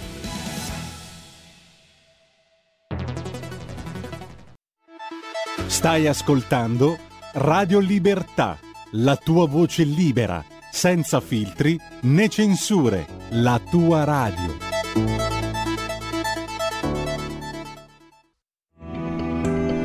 Il meteo.it presenta le previsioni del giorno. Circolazione ancora instabile sull'Italia con molte nubi e con rischio di piogge soprattutto al nord, temperature stazionarie. Nella prima parte della giornata precipitazioni soprattutto su Lombardia e nord-est, ma anche sulla Sardegna. Qui anche con fenomeni temporaleschi, generalmente asciutto altrove sia pure con cieli irregolarmente nuvolosi. Nel pomeriggio altre piogge al nord e poi via via dalla Sardegna verso il medio versante tirrenico, maggiore stabilità sui restanti settori. Per ora è tutto da ilmeteo.it dove il fa la differenza, anche nella nostra app. Una buona giornata da Lorenzo Tedici. Avete ascoltato le previsioni del giorno. Buongiorno a tutti, vi aspetto alle ore 12 con le previsioni astrologiche per il 2023, segno per segno. L'astrologa Deborah Bellotti, che sarà in mia compagnia, ci darà un po' di consigli per il prossimo anno. Poi, se vorrete, potrete anche intervenire in diretta per una breve lettura del vostro tema natale. Basterà comunicarci segno zodiacale, ascendente e la vostra luna. Per chi ancora non conoscesse il proprio tema natale, è possibile calcolarlo facilmente online. Vi aspettiamo. Da oggi la tua radio è ascoltabile anche con la televisione in digitale. Sul telecomando della televisione digitale o del tuo ricevitore digitale puoi scegliere se vedere la TV o ascoltare la radio. Risintonizza i canali radio e troverai anche Radio Libertà, canale 252. La tua radio.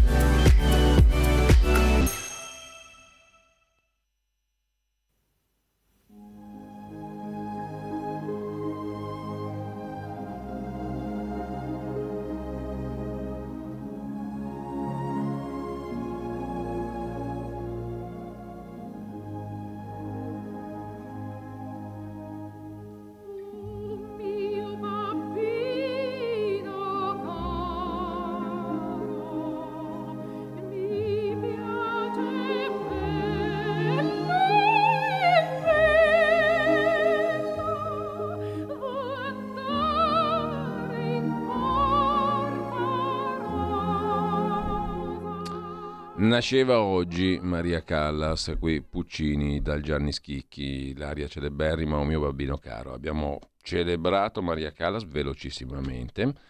Sapete che il calendario musicale ispira le nostre scelte musicali quotidiane, ma um, intanto e soprattutto celebriamo una richiesta precisa, una richiesta di libertà. Apriamo una finestra di libertà, come facciamo tutti i giorni, alle 8.30 con Andrea Costantino, ancora prigioniero ad Abu Dhabi, e con Stefania Giudice, la sua compagna qui da Milano. Buongiorno Andrea, buongiorno Stefania. Buongiorno. Allora, questa qui è come una goccia che tutti i giorni cade qui da questa trasmissione per quello che può valere, ma irrevocabilmente fino al giorno in cui non ci troveremo qui in Italia, a Milano, con Andrea, fisicamente presente con noi. Tutti i santi giorni. Intanto è passata un'altra settimana, non abbiamo avuto nessuna risposta livello, a livello governativo né ad altro livello. Mi leggo stamattina un'intervista, l'ennesima intervista al ministro degli esteri, Tajani, su Repubblica, che parla di tante belle cose, le solite, l'Unione Europea, la Francia, i rapporti, la diplomazia, siamo tutti bravi, belli e buoni. Ult- penultima domanda, col suo collega egiziano ha parlato di Regeni e di Zaki? Ho chiesto collaborazione, risponde Tajani, e non ho incontrato chiusure. Mi auguro novità a breve. Ultima domanda. Luigi Di Maio è in corsa per diventare inviato europeo nel Golfo. Il governo lo appoggia? Risponde il ministro Tajani. Non ci opponiamo, ma la sua è una candidatura individuale, non del governo. L'ho già detto a Borrell, che sarebbe il ministro degli esteri della Commissione dell'Unione Europea. Se lo nomina, la scelta è soltanto sua. Punto, fine. C'è un cittadino italiano che è qua con noi, che sta parlando con noi, con me, con Stefania, che è la sua compagna, che è lì da 20 mesi e passa è stato prigioniero in maniera terribile per 14 mesi in un carcere di massima sicurezza e da 8 mesi in uno sgabuzzino di fianco alla residenza, confinante con la residenza dell'ambasciatore italiano, Forza Italia verrebbe da dire, in quelle condizioni lì, da 20 mesi, quasi due anni, e nessuno ne parla. Il ministro degli esteri parla nobilmente, per carità, di Regeni e di Zacchi, studente egiziano a Bologna, ma non parla di Andrea Costantino, imprenditore milanese ad Abu Dhabi, prigioniero politico. Come la mettiamo, caro Andrea, cara Stefania? Io mi sto veramente incazzando Questo... come cittadino, mi spiace, mi sto incazzando e sto perdendo la necessaria equidistanza che dovrebbe avere un giornalista, mestiere più antico del mondo e non per caso, diciamo, no? E anche forse più ignobile di quello che viene detto il mestiere più antico del mondo, perché qua tutti zitti, i giornalisti. Non parlano i giornalisti, non parla il governo, non parlano i politici. Ma che cazzo di paese è questo? Scusatemi. I pusillanimi. Eh. Ma guarda, ti dico una cosa, l'intervista sua sulla voce del mandarino, che è Repubblica, eh, io ti faccio, una, ti faccio una domanda, ok? La voce del mandarino ti chiede, ok? Oppure tu stai parlando con una persona e gli dici, eh, ascolta, eh, noi non ci opponiamo, eh, Borrell, noi non ci opponiamo, se lo fai è una scelta tua. E Borrell si gira e gli dice, scusa, ma tu puoi opporti o non opporti. Nel momento in cui stai zitto è una scelta anche tua. È ovvio che tu stia dicendo lo vogliamo, Beh. È ovvio che tu lo stia dicendo, lo vogliamo, ci piace. E che, che giornale utilizzi per dirlo?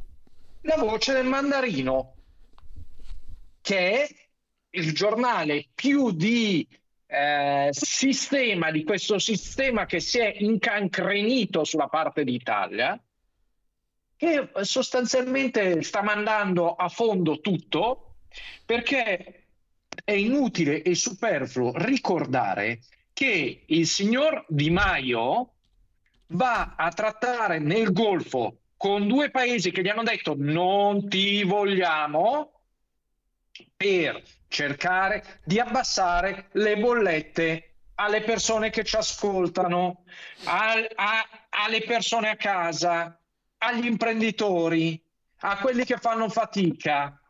Ecco, lui dovrebbe andare a fare questa cosa, dovrebbe andare a prendere del gas, dovrebbe andare a prendere del petrolio. Ma in tutto questo, io guarda, ti dico, permettimi, ma voglio anche allargare un attimino. Sempre la voce mandarino ieri, Messina, che è l'amministratore delegato di Banca Intesa, che è la banca più grossa d'Italia, al 50% del mercato. Ok? Lui nell'intervista diceva una cosa semplice, bisogna difendere il reddito di cittadinanza. Va bene, allora io dico agli ascoltatori, lanciamo le brioche al popolo, perché il popolo, visto che non ha da mangiare, gli lanciamo le brioche. Voi che vi alzate, eccetera, ma chi se ne frega? Difatti poi finisce sempre la sua intervista mirabile sulla seconda voce del mandarino, che è la stampa, stesso gruppo, ok? La voce del mandarino di, de, dell'impresa privata dichiara che Draghi è il migliore, il nostro fuoriclasse. Io non lo so, ma forse non hanno capito che gli italiani non gli è piaciuto quello che hanno fatto. Ma io veramente non riesco a capirlo. In tutto questo, perdonami se vado avanti su questa, su, su questa litania, ma io sono scioccato e poi ti faccio anche una domanda. Ascolta, Leggi le parole, non ci opponiamo, ma la sua è una candidatura individuale, non del governo. Bello, tu ci stai nel governo, sei un ministro. Ma poi individuale... Dichiaralo, non del nostro governo, dichiaralo, dillo, sei nel governo. Allora, o sei nel governo e ne fai parte, e ne sei... cioè hai capito di farne parte, oppure come dicevo ieri, il Manchurian Candidate, quindi per i nostri ascoltatori Manchurian Candidate sono persone, insomma il meaning è, cioè, scusate, il significato è che sono persone che lavorano per altri interessi non dichiarati. Le quinte colonne, come Ora, si diceva una volta. La quinta colonna. Ora, ci vogliamo spiegare, cioè non del governo, tu fai parte del governo, tesoro. Amico mio, tu sei parte del governo. Ora, qua è il giornalista, la voce mandarino, ti spiega come di Andrea Costantino, che è un italiano di serie B, non gliene freghi niente a nessuno. No, ma poi la cosa che noto, no, io sto notando che tutta l'intervista e anche la parte immediatamente precedente parla di tutt'altro, no? il patto di stabilità, la riforma del patto di stabilità, l'Europa, la Francia, le alleanze, eccetera.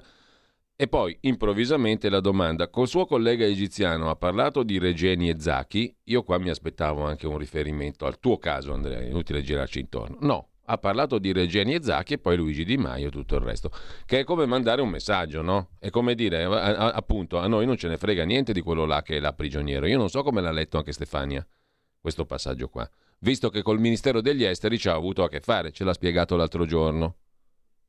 Mm, sì, allora io ho avuto a che fare col Ministero degli Esteri, ho a che fare eh, giornalmente con eh, il ministro Vignali del Ministero degli Esteri, poi per il resto nessuno. E ieri mi ha, ehm, mi ha scritto dopo appunto eh, essere sparito per circa 12-13 giorni il vice ministro Cirielli eh, mi ha sbloccato su WhatsApp e mi ha scritto. No, attenzione, che... adesso, eh, Stefania, io voglio dire, questa cosa, questa cosa va anche un po' rimarcata, no? Perché tu sei in contatto con un esponente politico che diventa poi viceministro degli esteri, no? Che come esattamente Giorgia Meloni aveva una posizione molto chiara su questa storia, cioè quest'uomo va liberato. Faccio appello al Presidente del Consiglio, all'epoca era Draghi, perché va liberato, dopodiché queste persone vanno al governo. Hm? E la stessa persona, Cirielli, il vice ministro agli esteri, con cui tu parlavi, a un certo punto ti blocca su WhatsApp. Come a dire, ma hai rotto le scatole, cara Stefania. Non ho più voglia di parlare con te. Non ti devo nessuna spiegazione, non mi rompere le scatole, sì, giusto? O non so cosa dirti. O non so non cosa, so cosa dirti. dirti, non mi rompere le scatole, non mi seccare più. Dopodiché ti risblocca. Allora, questi sono i fatti. Questi, questi sono i fatti. ieri per dirmi che... Mm. Cioè io non voglio, non voglio, non voglio scusami Stefano, non voglio drammatizzarne e mettere le cene, però questi sono i fatti, poi ognuno si faccia la sua valutazione e si tiri le sue somme. Tu che somme hai tirato? Cos'è che ti ha detto ieri dopo averti sbloccato su WhatsApp? Che stanno, che stanno seguendo la situazione e che eh, eh, devono essere sistemate eh, delle cose che il governo precedente aveva sbagliato. Allora, cioè, ci vuole, ci questo vuole... è il concetto. Mi domando, Cioè, mi domando. La liberazione di Andrea cioè, dipende dal sistemare tutto ciò che il governo precedente aveva sbagliato, ok? Ciò, quello che non avevano fatto, cioè gli errori che non avevano fatto Francia, Germania, Stati Uniti e che ha fatto l'Italia, ok? Quindi cosa si aspettano? Giustamente, e lo dico da compagna di una che è fermo lì, ok? Cosa si aspettano giustamente? Si aspettano che a questo punto questo governo rimedi a tutti gli errori che sono stati fatti. Eh, Perché errori, noi abbiamo votato errori, questo governo per il cambiamento.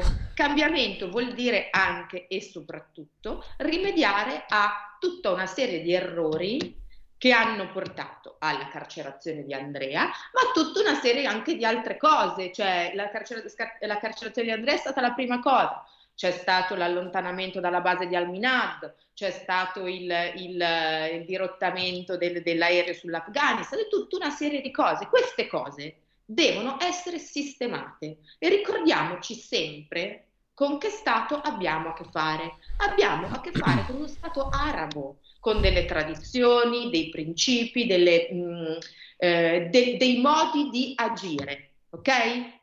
Possono essere giusti, sbagliati, non c'entra, è uno Stato che ha le sue tradizioni, i suoi modi. L'Italia deve recuperare agli errori gravissimi che ha fatto, sia per riportare a casa Andrea, ma anche per dare agli italiani una boccata di aria fresca, per portare investimenti, portare lavoro, sistemare un sacco di robe che adesso sono lasciate andare e che potrebbero aiutare l'Italia da tutti i punti di vista. Altro che reddito di cittadinanza, questo e quest'altro, bisogna dare lavoro e se mancano gli investimenti, manca lavoro. Quindi il, il governo italiano ha il dovere in questo momento di ehm, sistemare le questioni importantissime con gli Emirati. Uno, per quanto mi riguarda, per portare a casa Andrea e due, per i cittadini italiani che hanno votato questo governo. Andrea, mh, chiaro Stefania, Andrea, questo ti volevo chiedere, che cosa impedisce al governo di risolvere i problemi creati dal governo precedente? Qui mi fa, faccio appello anche mh, alla tua valutazione geopolitica, perché avendo lavorato per tanti anni lì, è ovvio che tu abbia dovuto tener conto anche di valutazioni geopolitiche generali. Cioè, fammi capire, sono gli Stati Uniti che impediscono a Giorgia Meloni di porre rimedio agli errori fatti dal governo Draghi e da Di Maio prima? Sono altri interessi? È l'Europa? Eh, quale parte d'Europa? Quali stati europei? Che idea ti sei fatto tu? Perché Giorgia Meloni fa così difficoltà e questo governo fanno così difficoltà a dire sì, purtroppo il nostro predecessore ha sbagliato e noi poniamo rimedio perlomeno per arrivare alla soluzione di liberare Andrea Costantino. Poi per tutto il resto, ripeto, dei retroscena, degli interessi, non ce ne frega niente. Mm, tu che idea ti sei fatto? Guarda, anche perché mi eh, chiudo guarda. e poi ti lascio subito la parola. Mi pare di aver capito anche che ci sono comunque dei rapporti contrattuali e di fornitura con società pubbliche italiane del gruppo Finmeccanica in essere che sono stati stracciati da un momento all'altro e per i quali in parte gli Emirati avevano anche già pagato delle cifre, no? non so se questa controversia, anche semplicemente banalmente, che non è così banalmente, commerciale, possa essere risolta agevolmente.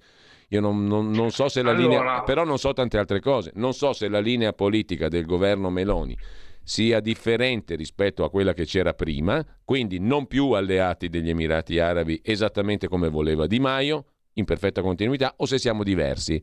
Cioè, cosa vuol fare il governo Meloni? Vuole chiudere la porta agli Emirati Arabi come ha fatto Di Maio e come ha fatto quindi Draghi?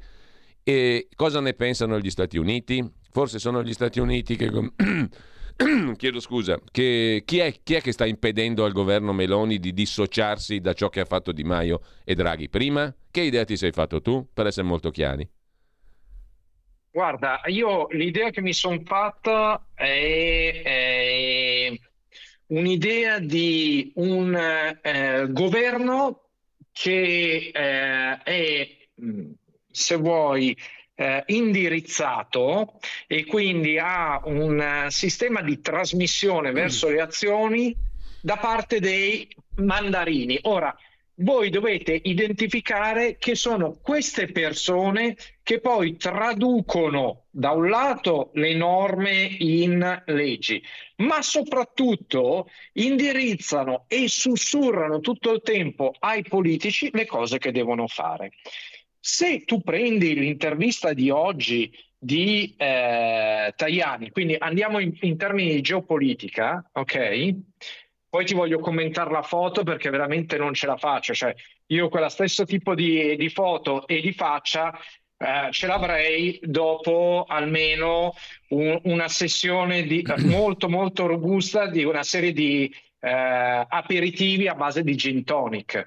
Ecco, avrei lo stesso tipo di, di, sguardo. Però lasciamo perdere questo perché prima lo guardavo. Va bene. Eh, ascolta, nel momento in cui continuiamo a insistere su un discorso dell'Africa e parliamo di un piano Marshall da 100 miliardi, fa a pugni con quanto ha detto prima la Stefania. La Stefania ha detto dobbiamo dare una boccata di ossigeno agli italiani. Dobbiamo creare lavoro che non è reddito di cittadinanza, che non è reddito di cittadinanza. Dobbiamo creare impresa, dobbiamo avere la possibilità di esportare, dobbiamo avere la possibilità di importare energia a basso costo perché l'energia a basso costo, io lo ricordo a tutti, finisce nel carrello della spesa nel momento in cui si va a riempire il carrello della spesa. Gli oggetti vengono mossi con il gasolio, viene trasformato il prodotto con l'energia elettrica, allo stesso modo nella sanità, allo stesso modo in qualsiasi punto della nostra vita. Ok? Questo è essenziale, è un'infrastruttura essenziale. Qua chiamo anche Matteo Salvini su questo. Ok?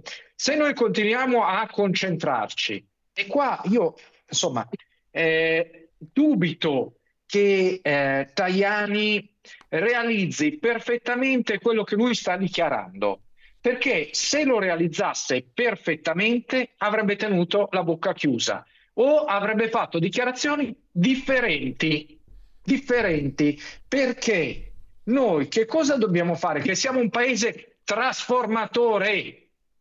Trasformatore, ok? Il paese trasformatore va a cercare di avere gli, gli elementi di trasformazione per poi poterli rivendere su un altro mercato. Ok? Allora, se l'ipotesi di Tajani è va benissimo, siamo uno Stato predatore e quindi come Stato predatore andiamo a predare in Africa. Dico, va bene Tajani, cinico come pensavo, addirittura peggio di quanto pensassi. Ma secondo me non è questo. Cioè, il Mediterraneo allargato di cui lui parla senza probabilmente essersi mai guardato una mappa di che cos'è il Mediterraneo allargato, o forse se l'è guardata, eh, parla di questa parte del Golfo e gliel'hanno spiegato anche dall'Europa, gliel'hanno detto dall'Europa, gliel'hanno scritto, probabilmente non l'ha letto. Dovete andare a fare due cose. Uno, nel Golfo andare a prendersi delle energie. Due, l'Azerbaigian. C'è scritto proprio, guarda, sono i punti, ci sono scritti nella parte europea. Ok? Lui né uno né l'altro l'ha fatto. Anzi, che cosa fa? Appoggio Di Maio, che lo odiano. Allora, io, ascolta, io dico, Andrea, Andrea, io voglio farti una domanda molto chiara e voglio sapere la tua opinione. Mm? Eh, la domanda è questa: se domani, oggi, tra un'ora, Giorgia Meloni tira sul telefono, chiama gli Emirati Arabi e dice: Scusate, eh, Di Maio, il, precede, il, mio il, mio governo, il governo che mi ha preceduto, il ministro degli esteri che c'era prima, hanno fatto degli errori. Li riconosco, scusate tanto. Eh, so che c'è un cittadino italiano che per, per, virtù di questi errori è prigioniero da voi, eh, mettiamo a posto le cose. Mm? Se, se, il governo Meloni fa questo tipo di azione, invece di dire siamo d'accordo con Di Maio inviato nell'Unione Europea, e magari aggiunge anche questo, non siamo d'accordo con questo tipo di candidatura perché non vi va bene a voi, mi sembra evidente, palmare, elementare, semplicissimo, siccome non vi va bene a voi è inutile che vi mandiamo uno che vi fa incazzare a fare l'inviato dell'Unione Europea nel Golfo, no? Ecco, se Giorgia Meloni, se Giorgia Meloni dicesse così, gli Stati Uniti si incazzano? Chi altri si incazza? A chi non va bene questa soluzione, questa presa di posizione del governo? Cioè, gli Stati Uniti vedrebbero di buon occhio o di cattivo occhio una, una, una telefonata di questo genere? Ma in un momento come questo lo vedrebbero di buon occhio. Non vedono di buon occhio, se vuoi, il fatto che lui riceva il ministro degli esteri iraniano. Mi sembra, no, mi sembra appunto, chiaro. Cioè, in questo momento cioè, noi ci stiamo è mettendo. Domanda, è, domanda, noi ci stiamo è una met... risposta chiara. Lui riceve oggi il ministro degli esteri iraniano, nessuno gli fa una cavolo di domanda su questo. Che cosa è venuto a fare? Ma scusami un attimo, Io, Andrea, fa, fatemi capire. Ci, allora, abbiamo fatto tutta una campagna elettorale dicendo che noi siamo atlantisti, siamo con la Nato, siamo con gli Stati Uniti, e poi gli tiriamo due schiaffi in faccia alla prima occasione. È così? Esatto. Ma non solo gli tiriamo due schiaffi in faccia, ma siamo anche, eh, ancora una volta, in questo silenzio su tutto che circonda un alone di mistero. E quando c'è questo alone di, mis- eh, di mistero, c'è un olezzo di zolfo, diabolico in questo. Ascoltami, ma è possibile che io sono andato a vedermi questa mattina una cosa, ok? Al MED, ok, al di là di quanto dichiarano qua, perché eh, francamente probabilmente anche loro non si sono... Poi vi dico una cosa che sono andato a leggermi prima sui giornali americani, ok? Però voglio dire una cosa. Al COP27 l'Iran ha mandato un funzionario e una squadra di funzionari, il COP27 dove sono stati discussi tutti i temi che sono della parte del MED su cui intervistano questo eh, ministro degli esteri per la parte di transizione ecologica, per la parte di eh, sicurezza e quant'altro. L'Iran che cosa ha mandato? Ha mandato dei funzionari. Ora, mi spieghi, ed era un momento fondamentale, ok? Chi non ha mandato nessuno di importante sono i russi e gli iraniani. Ora, ministro degli esteri iraniano fa un bellissimo viaggio e viene qua a trovare italiani. Di che cosa discuteranno mi è ignoto, ma non solo a me, a tutti gli italiani. Vogliamo sapere di che cosa andate a parlare. Cioè lui viene qua in pieno di una crisi interna che stanno ammazzando un sacco di giovani e ne hanno 18.000, oltre 18.000 in galera viene qua a parlare della, della, della transizione climatica e di quello che succederà? Eh, non lo so, non possiamo neanche, eh, questo probabilmente gli ascoltatori non lo sanno, ma non possiamo neanche acquistare una goccia di greggio perché hanno, eh, e Borrell due settimane fa ha innalzato ancora il livello di sanzioni ok? Proprio Borrell con cui lui ci parla per dirgli guarda no, Di Maio non è un nostro candidato, però se tu lo metti, e io che devo dire? Mi fa anche piacere. Cioè, non, questo leggo. Non ci opponiamo. Poi, voglio dirti una roba, mm. voglio... non ci opponiamo, eh, ma ascolta, ascolta Giulio. Sì. Eh, tu devi prendere un, un nuovo giornalista, ok? In radio. Questo nuovo giornalista ha fatto tutta una serie di, eh, diciamo, esternazioni che sono contro, non so, tutta la parte di eh, pubblicitari, tutti quelli che ti raccolgono pubblicità o altro, dandogli degli incapaci e cercando di cacciarli via. Ok? Quindi devi, eh, coso, arriva una persona da te e eh, tu a quel punto lo vuoi portare perché ti è stato detto lo devi portare. Arrivano gli ispezionisti e ti dicono: Ascolta, io questo qua non lo voglio. Cioè, se me lo mandi, cioè, i nostri rapporti sono finiti, cioè, non ti diamo più una lira. Ok?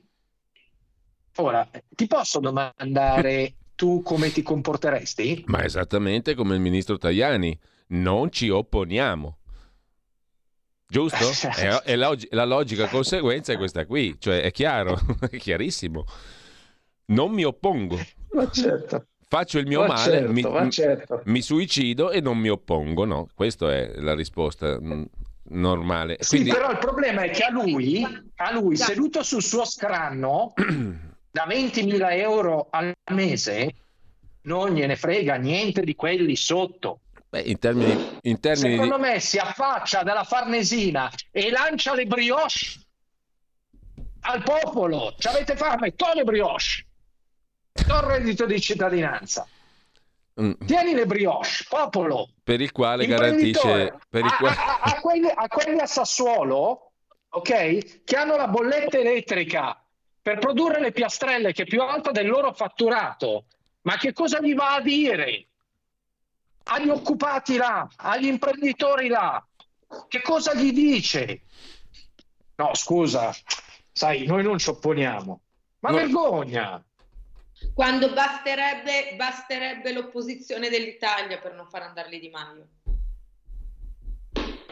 E poi, soprattutto, eh, quello che serve qui, torniamo a bomba, è un intervento del governo per sbloccare il caso di Andrea Costantino.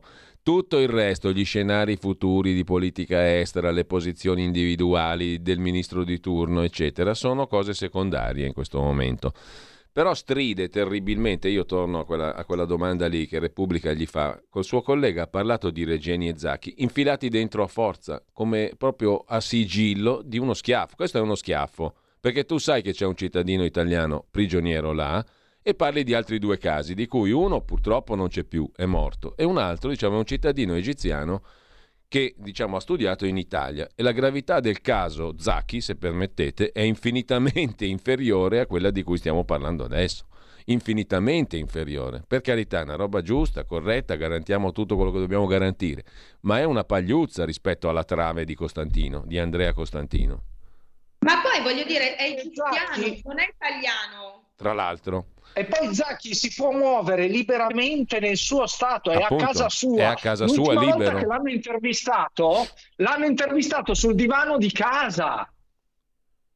Il che non vuol dire invocare restri- intervistato sul restrizioni. divano di casa e hanno ripreso nel, nel momento in cui si tagliava i capelli per questa protesta ridicola che non fanno niente contro la parte di Iran, fanno questa parte di protesta e poi non hanno il coraggio come giornalista di fargli una domanda sul fatto per cui viene qua il ministro degli esteri iraniano. Anzi, viene là purtroppo. No, questa cosa poi è passata, coraggio? è passata in sordina completamente, però è passata in sordina anche presso tutti gli altri organi di informazione, eh? destra, sinistra, centro, sopra, sotto, quando c'è un- una uniformità di comportamento che è raccapricciante. Sì, mm, io questo me lo domando veramente perché mm, abbiamo già affrontato questo tema e non riesco però a darmi una risposta vera, autentica e fino in fondo. Io vorrei tanto capire cosa c'è dietro a questa storia e cosa c'è dietro alle motivazioni che inducono tanti altri colleghi giornalisti a stare zitti, tante altre testate a stare zitte, non parlo degli individui singoli, tante altre testate a stare zitte, eh, a non fare niente, a non dire niente. Mm, questa cosa qui proprio non, la- non me la sto spiegando e voglio capire, vorrò- vorremmo capire cosa c'è di oscuro e di indicibile e di pericoloso in questa storia qua. Beh, ma guarda, ti posso dire una cosa? Allora, la voce del mandarino, Repubblica, mm. è la stessa che ovviamente appoggiava in maniera, diciamo, anche eh, importante su Maoro. Ok? Ora, io non entro nel caso su Maoro perché insomma mi sembra che stia uscendo di tutto di più, ma la cosa su cui entro è il fatto che c'è la gente che piace, che si comporta in un certo modo, e la gente a cui non piace. Quindi ci sono gli italiani di Serie A e anche i non italiani che rientrano nella Serie A e gli italiani di Serie B. Io, guarda, lo ripeterò fino allo sfinimento perché io sono bianco, cattolico, padre di famiglia, imprenditore e quindi non sono degno dello sguardo di queste persone. Non sono degno dello sguardo di Tajani, non sono degno dello sguardo di questi mandarini. Ma vogliamo andarglielo a chiedere? Ma possiamo andarglielo a chiedere, Giulio? Ma possiamo fargli una domanda? Magari lo chiamiamo e gli diciamo: Scusa, eh, magari non dopo questa foto, prima di questa foto chiamiamo Tajani e gli chiediamo scusa, eh, scusa ministro, ok? Mi, mi, mi, spieghi come mai non, non hai parlato di Andrea? Non ti interessa? Ecco che è arrivato Antonino, Danna. Ok, ciao Antonino. Scusa, Buongiorno, faccio ormai, faccio ormai il conduttore. Eh? Ecco, ciao Antonino, buongiorno. Faccio ormai il conduttore. Buongiorno, buongiorno a tutti. Comunque, chi se ne frega di Andrea Costantino? Dai, diciamocelo una volta per tutte. Allora, ehm, a proposito, scrivo, leggo un messaggio che ci è arrivato via WhatsApp eh, da un ascoltatore. Andrea si è trovato al posto sbagliato, al momento sbagliato. Non è proprio così perché ci lavorava da anni proficuamente e perfettamente Andrea Costantino in Emirati Arabi. Penso che continuare a parlare non aiuti. Si deve agire sotto traccia. Tajani non mi piace, l'Italia non vale nulla, sappiamo solo blaterare, si deve lavorare in silenzio. Scrive l'ascoltatore. Io sono convinto del contrario. Il problema è che il silenzio stanno facendo nulla e il silenzio Appunto. porta solo al non fare. E io sono esattamente sono convinto. 22 mesi, 22 mesi, non sono due mesi, 22 Appunto. mesi e sono state in silenzio abbastanza. Appunto, e io sono convinto per quanto mi riguarda, ma lo faccio in armonia con loro, perché se loro due mi dicessero stai zitto, me ne sto zitto pure io. Eh, lo faccio in armonia con Andrea e con Stefania sono estremamente convinto, del tutto convinto, totalmente convinto che invece si debba tenere il fascio di luce il più acceso possibile. Perché se domani il Corriere della Sera con cui ho avuto interlocuzioni, Repubblica con cui ho avuto pure interlocuzioni, la stampa con cui ho avuto interlocuzioni, gli altri tutti, le tre agenzie di stampa principali che sanno tutto, pubblicassero e dicessero qualcosa sarebbe molto meglio per Andrea. Sono straconvinto di questo. Poi mi sbaglierò. Tu Antonino? Come la pensi da giornalista? No, io la penso esattamente come te. Aggiungerei una cosa. Ho seguito naturalmente tutta la vostra discussione all'inizio. Vorrei soffermarmi un momento sulle parole francamente ambigue e nemmeno tanto che ha usato Tajani.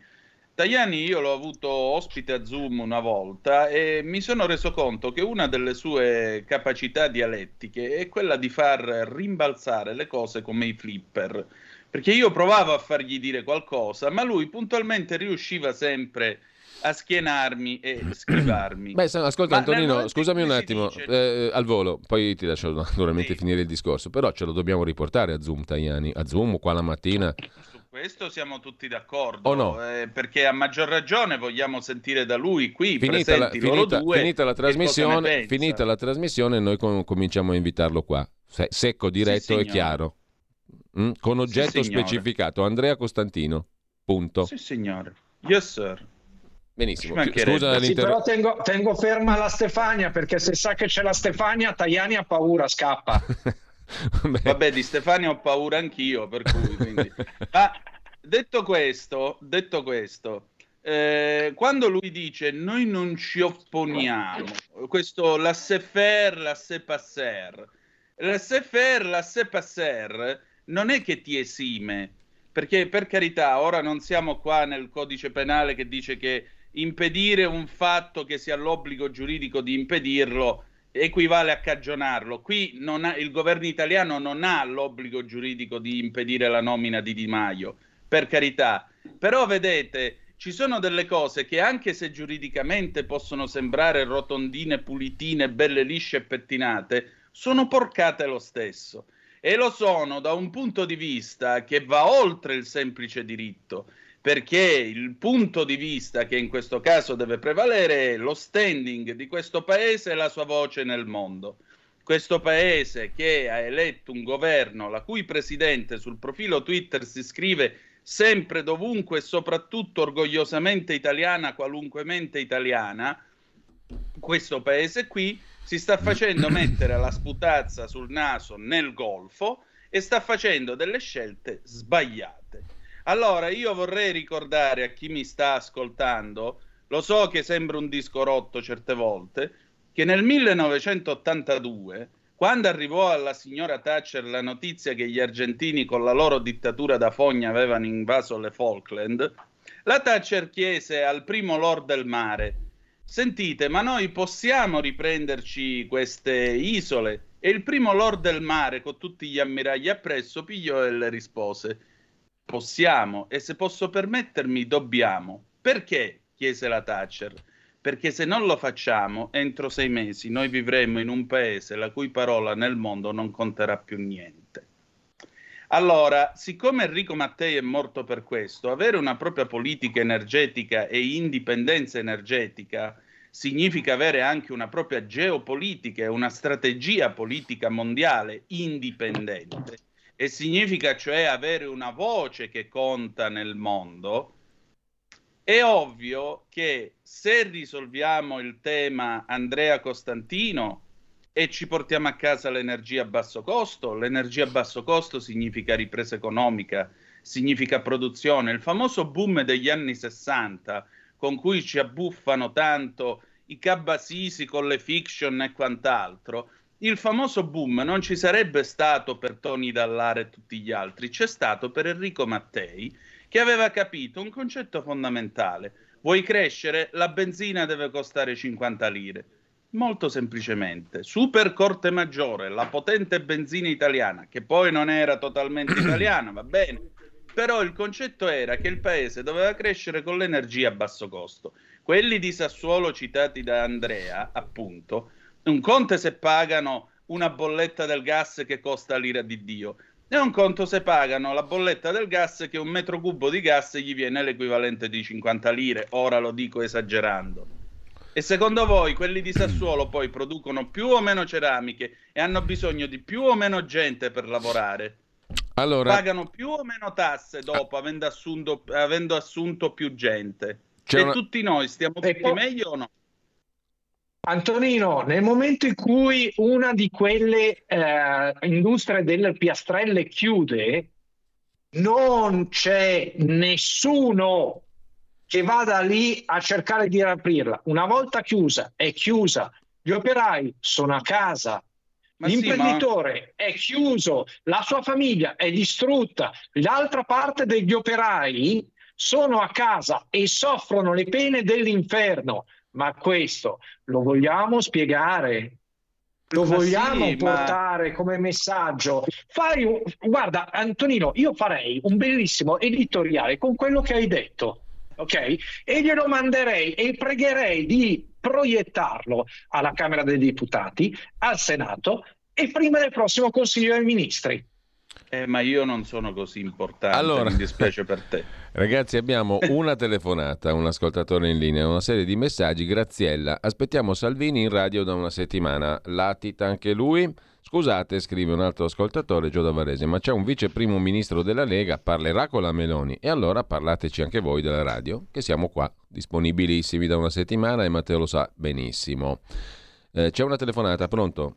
Ciao, sono Marco da Mantova. Buongiorno a te. Allora, quello, quello, che sta emergendo è veramente grave, perché noi abbiamo un ministro della Repubblica che non sta facendo gli interessi del Paese. Sappiamo ormai tutti che l'Iran è mal visto in Occidente, le ragioni le sappiamo tutte, e questo parla con l'Iran. Ma al di là di questo, oltre che chiamare Tajani se risponderà, ma noi in primo luogo dobbiamo sapere cosa fanno gli esponenti della Lega, perché gli esponenti della Lega, stando nel governo, parlano con quelli di Forza Italia e parlano con quelli di Fratelli d'Italia.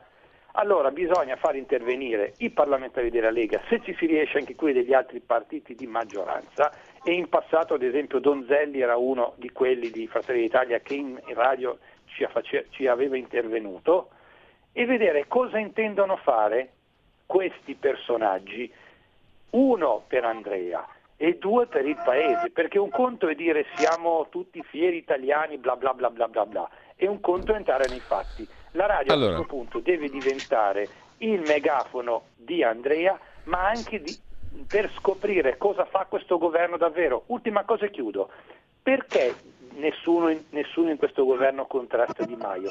Cosa c'è di nascosto sotto? Ciao, grazie. Uscire dal silenzio, dire le cose come stanno. Walter si domanda, Fontana che stimo ha messo lo striscione in una settimana volendo puntini puntini. C'è un'altra telefonata? No. No, a proposito Bisogna però... insistere per questo. A proposito di questo, poi dobbiamo andare a farci un giro a Palazzo Lombardia.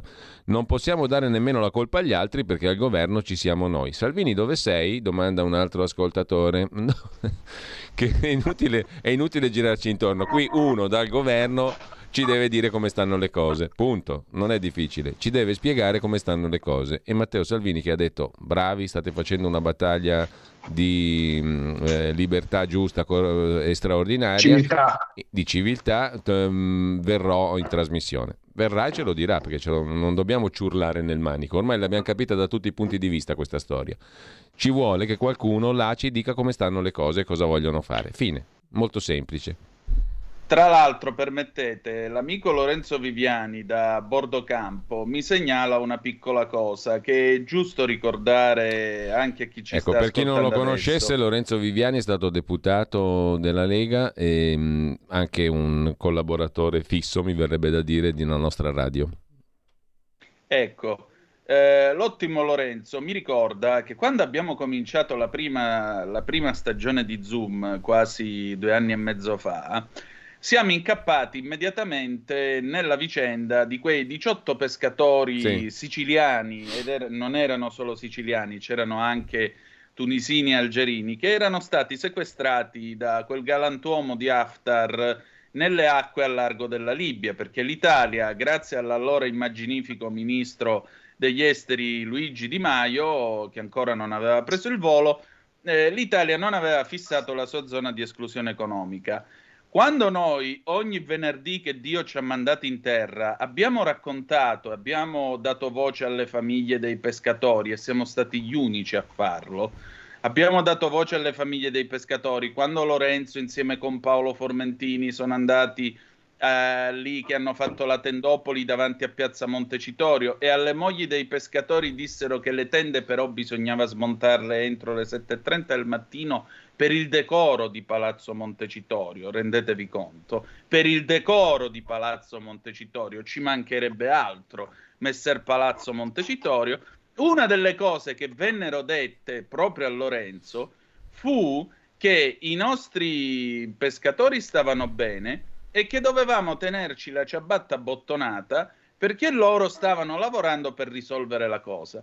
Noi abbiamo continuato a rompere i cabasisi all'universo creato attraverso questa radio, attraverso questa radio e non altre, perché gli altri hanno preferito tacere, salvo poi correre all'ultimo a raccontare la lacrima strappastorie dei 18 pescatori che finalmente tornano perché Di Maio e Conte andarono da Haftar sotto la tenda e Casalino lasciò accesa la localizzazione di WhatsApp, altro grande momento di sicurezza internazionale. E il bello fu che però quando questi 18 pescatori sono tornati e lo hanno raccontato a questa radio, que- nella trasmissione Zoom condotta dal sottoscritto con Lorenzo Viviani, c'è il podcast, potete andare a controllarlo, non mi illanto niente, ci dissero che invece avevano vissuto in un lager. Allora, ma che cosa ci stiamo raccontando? Ma soprattutto, ma come si fa a scrivere a, a- a- a un Cristo in croce che due anni che è lì, eh no, dovete stare zitti perché se no, oddio, agitate troppo le acque. E che cosa dovrebbero fare questi due? Scusatemi. Che cosa dovrebbero fare? Tacere, lasciare che lui viva in questa specie di esilio che sembra quasi un racconto di Ernesto Sabato, non lo so nemmeno io, eh, eh, così, lui che vive in questo luogo esotico tropicale, lei che si strugge a Milano e cresce una figlia e poi le dice oggi è il giorno del tuo diciottesimo compleanno, dov'è papà? Papà vive a Dubai, perché... ma che cacchio avete nel cervello? Ma davvero vi vengono in testa certe storie? Allora, Antonino... Voi dovete fare lo scarmazzo più ampio possibile, invece, che è quello che farebbe chiunque. È troppo comodo venire a spiegare agli altri com'è che si deve stare al mondo senza aver provato un dramma del genere. È troppo comodo. Esatto. Antonio... Anche perché, scusate, sì, io Stefania. sono ancora più arrabbiata di prima, perché comunque l'anno scorso i giornali ci davano molta più retta e anche in teoria forse il governo ci dava più retta. Adesso è peggio. E adesso io sono più sola di prima. Io combatto più di prima. Allora, Questo è drammatico e vergognoso. Stefania, abbiamo due telefonate ancora, 02 66 20 35 29, abbiamo una decina di minuti scarsi. Eh, intanto Antonio da Varese ci scrive: il problema è che Giorgia Meloni deve dimostrare di essere a posto, filo europea, filo atlantica, figlioccia di Draghi. Ora non so perché filo atlantica ne parlavamo prima, non mi pare che questa posizione di Maiana sia tanto filo atlantica. Intanto abbiamo due Anzi. telefonate. Mm, due telefonate, pronto? Sì, pronto? Buongiorno. Eh, buongiorno, eh, chiamo da Trieste. Per darvi lo spessore dei nostri politici, eh, non ho sentito nessun commento sul, sul pronunciamento della Corte Costituzionale eh, che ha fatto che, mh, del 30 eh, novembre, eh, dove appunto ha eh, condonato eh, Speranza, eh, tutta la sua compagnia. Sì, pe- pe- mi perdoni, questo c'entra come il cavolo a merenda rispetto a ciò di cui stiamo parlando adesso, con tutto il rispetto. Eh, auguriamo ad Andrea, scrive Oriana, un rientro quanto prima. Tajani è sempre stato un servo della gleba europea, non riusciamo ad averne fiducia. Buona giornata a tutti. Premessa Gianni da Roma, Eh, sentita massima solidarietà per Andrea. Faccio sommessamente notare però che il governo Meloni è in carica da solo un mese, che obiettivamente non mi sembra un periodo nel quale si possano risolvere tutti gli enormi problemi incancreniti da anni di precedente inerzia. Può darsi che il ci stiamo interessando, che ora questo governo, mh, che può darsi che il ci stiamo interessando, che ora questo governo sta rispondendo, corrisponda a un reale interessamento che però per la soluzione richiede un tempo maggiore del mese che finora il governo Meloni ha avuto. Beh, io su questo lascio parlare direttamente Stefania e Andrea, perché non c'è bisogno di spendere molto tempo a rispondere, credo, a Gianni, no? Stefania. Questo governo sa che questo problema è da risolvere da più di un anno. Punto. È molto semplice. Due telefonate, pronto?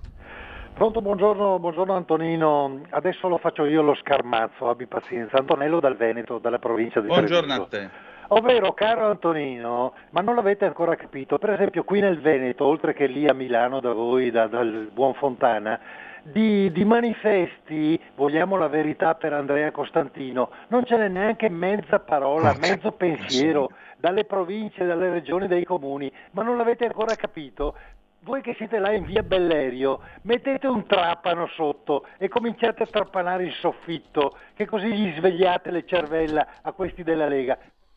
Allora, va bene tutto, però a me, francamente, di perdere tempo in incazzature che derivano da storie personali, di rapporti col partito, mi importa molto poco. A me mi importa che ci siano delle risposte. Punto. Eh? Tutti i vostri malanimi, frustrazioni, eccetera, ve li tenete per conto vostro. Lo dico con chiarezza a tutti gli ascoltatori. Non è lo sfogatoio questo. Questo qui è una finestra di libertà. Questo deve essere. E non dei farsi le proprie sfogature. Le sfogature ve le fate a casa vostra, non qua. No, ma poi è una cosa che aveva già detto pure ieri, perché ho sen- ovviamente io la mattina vi ascolto, l'aveva detto pure ieri. Quindi non ci serve a un tubo questo tipo di interventi, neanche per, che- perché- per- per parlare tra di noi, perché un conto è la solidarietà, la partecipazione, un conto è sempre sfogare le solite cose. Basta, ho detto basta. Mm? Fine. Il punto è che non bisogna perdere tempo perché adesso gli Emirati sono aperti e cercano una chiusura. Non bisogna perdere più tempo, basta. Una non c'è più telefonata. tempo. Una telefonata in attesa, pronto? Pronto? Ciao Franco. Senti, ma Tajani è luogotenente di Berlusconi, e, ma eh, Berlusconi non si può, cioè voglio dire, siamo ad Arco e siamo in Brianza, bisogna andare da Berlusconi, perché Berlusconi queste cose qui secondo me non le sopporta neanche lui, che ci sia uno dei nostri che viene trattato a questa maniera qua, insomma. Tajani evidentemente, vabbè, eh, è quello che è, insomma, e Berlusconi non può intervenire, non si può cercare Berlusconi, non lo so, eh, perché a me anche lui alla sua età probabilmente ha dei problemi, però non lo so, cercare una soluzione del genere, insomma. Ciao. Ma Beh, sai, a, sai, Alessandro Umà ha scritto nel suo curriculum quando visitò Napoli, ho sentito un Lazzaro pregare Dio di raccomandarlo a San Gennaro per farlo vincere all'otto, cioè è, è Berlusconi Berlusconi sì, d'accordo, quello che vuoi, ma il ministro, il ministro del, degli esteri è Tajani, quindi pure che vai da Berlusconi, dobbiamo andare sempre per l'amico del era, cognato era anche, del era anche il coordinatore del partito, peraltro. Comunque, Mary, Appunto. sono sempre più convinta che questo comportamento, scrive Mary, sia per salvare la faccia a Draghi. Non so cosa ci sia da salvare la faccia a Draghi. Mila- eh, Marco da Milano mi sembra di capire che questa faccenda è una patata bollente che nessuno vuole mangiare per paura folle di ustionarsi la bocca e non avere più la possibilità di parlare. Ieri ho firmato la petizione su change.org per la liberazione di Andrea. Sulla pagina Facebook della radio c'è il link al quale potete fare riferimento pagina Facebook di Radio Libertà. Eh, Marco, non si potrebbe sentire Berlusconi, dice anche lui. Sto leggendo al volo i messaggi. Gianni, si è ancora messo uno straccio di lenzuolo sul palazzo di Regione Lombardia con scritto Andrea Costantino Libero. Tajani, mediocre giornalista, mediocre ministro, un altro ascoltatore. E mi fermo qui. Rachele e gli altri li saluto così come dobbiamo avviarci verso la conclusione della nostra chiacchierata eh, e io faccio la domanda più semplice del mondo. Andrea, che fare? Stefania, che fare? Andrea. Beh, a parte, a parte L'unica a parte cosa rise- che possiamo fare è una, una un appello a Giorgia Meloni perché faccia questa benedetta telefonata per parlare del mio caso. L'unica è, la, è Giorgia Meloni, cioè, eh, questo l'abbiamo capito, quindi fa, facciamo un appello. Stefania. Tra l'altro, tra l'altro, tra l'altro ehm, come sapete, ehm, gli Emirati sono stati i primi a complimentarsi con Giorgia Meloni prima ancora che venisse nominata. E questo da parte di uno Stato del genere verso una donna è un gesto di apertura che va ehm, sfruttato immediatamente. Tutti gli stati che hanno fatto i complimenti alla Meloni non a caso i primi sono stati quelli del Mediterraneo allargato che hanno problemi con l'Italia. Emirati per primi hanno fatto i complimenti alla Meloni e si aspettano questo, se lo aspettavano da molto prima, se lo aspettavano magari dal governo precedente, non si aspettavano che questa storia finisse così lunga. Quindi la Meloni, e io credo che lo faccia perché ha sempre manifestato coerenza, interesse, mi ha incontrato, la Meloni deve intervenire immediatamente perché è l'unica strada, non ci sono altre strade e deve intervenire per Andrea e per l'Italia tutta, non solo per Andrea, per la sua patria che lei dice tanto di amare, di conservare, per la sua patria sovrana deve intervenire perché qui non c'è, in questo momento non c'è né coerenza né sovranità né niente. Antonino, noi mandiamo il messaggio a Tajani, cerchiamo di averlo in Signore. trasmissione, fine del discorso, poi ci riaggiorniamo per quanto ci riguarda per questa finestra lunedì mattina alle 8.30 e vediamo se il weekend ci porta qualche frutto. Grazie. Io faccio solo un'ultima osservazione, visto che Giorgia Meloni ha deciso di fare politica dopo la morte di Paolo Borsellino le ricordo che Paolo Borsellino diceva che si fa il proprio dovere per poter tornare a casa e guardare i figli negli occhi.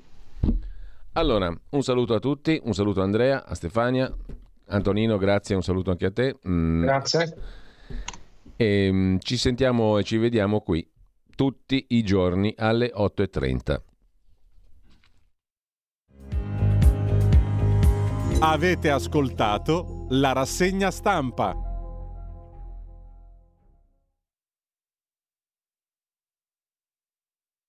Da oggi finisce il periodo di trasmissioni sperimentali a colori e inizia quello delle trasmissioni regolari, come deciso dal Ministero delle Poste e Telecomunicazioni. Cambia il giorno, cambia l'orario per la nostra Gabriella Monti con Mi ritorni in mente ogni mercoledì dalle ore 15 solo su Radio Libertà. Bacini, bacetti, baciotti.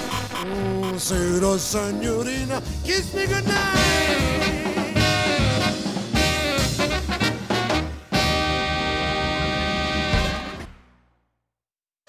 Un nuovo modo per sostenere la tua radio. Visita radiolibertà.net. Ti basta un clic e potrai versare il tuo contributo volontario direttamente online. Potrai donare con ogni tipo di carta di credito, anche prepagata. Ti aspettiamo online su radiolibertà.net. Sostieni la tua radio con il tuo contributo volontario. Radio Libertà. La tua radio. Diamo voce alla nostra gente. Va ora in onda il mangiato immaginario. Ti sei mangiata la banana con due salsicce e o parmigiano. Tutto ciò che avreste voluto mangiare e non avete mai osato chiedere. Conduce Antonio La Trippa. E molto si male. Maccherone, mi hai provocato e io ti dico. Buongiorno a tutte le ascoltatrici e a tutti gli ascoltatori, buongiorno al professor Antonio La Trippa di nuovo con noi. Buongiorno professore. Buongiorno direttore. Allora, ci siamo salutati mh, la volta scorsa e non abbiamo ancora finito di raccontare di quell'appuntamento straordinario del quale lei è stato regista gastroalimentare, vale a dire eh, il eh, G20 di Bali del 15-16 novembre. È stato chiamato dalla Presidenza del Consiglio, ma mh, apprezzato anche da qualcun altro, come scopriremo oggi, perché dopo il bilaterale con Xi Jinping, eh, la Presidente Meloni si è incontrata con il Presidente cinese eh, con, chiedo scusa, con il Presidente degli Stati Uniti, Joe Biden, tutti l'abbiamo visto. Cosa è successo, professore? Ma guardi, anche lì mi hanno chiamato per cercare di creare un menù che appunto nascesse dalla storia delle consuetudini americane, ovviamente strizzando anche l'occhio ai nostri piatti forti, quindi cercare un connubio tra le due culture. Mm. Allora, le dico, non è stato semplice perché comunque anche l'età del presidente non aiuta. Eh. Capirà bene che comunque 80 anni bisogna un minimo cercare di premere poco sull'acceleratore.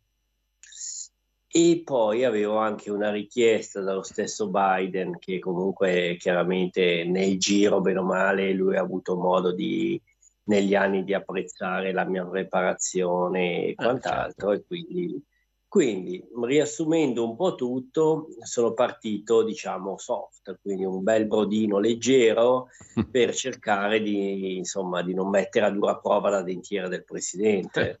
Eh, certamente, con Eh, ripercussioni perché- sulla geopolitica, ovviamente. Eh, infatti era troppo rischioso.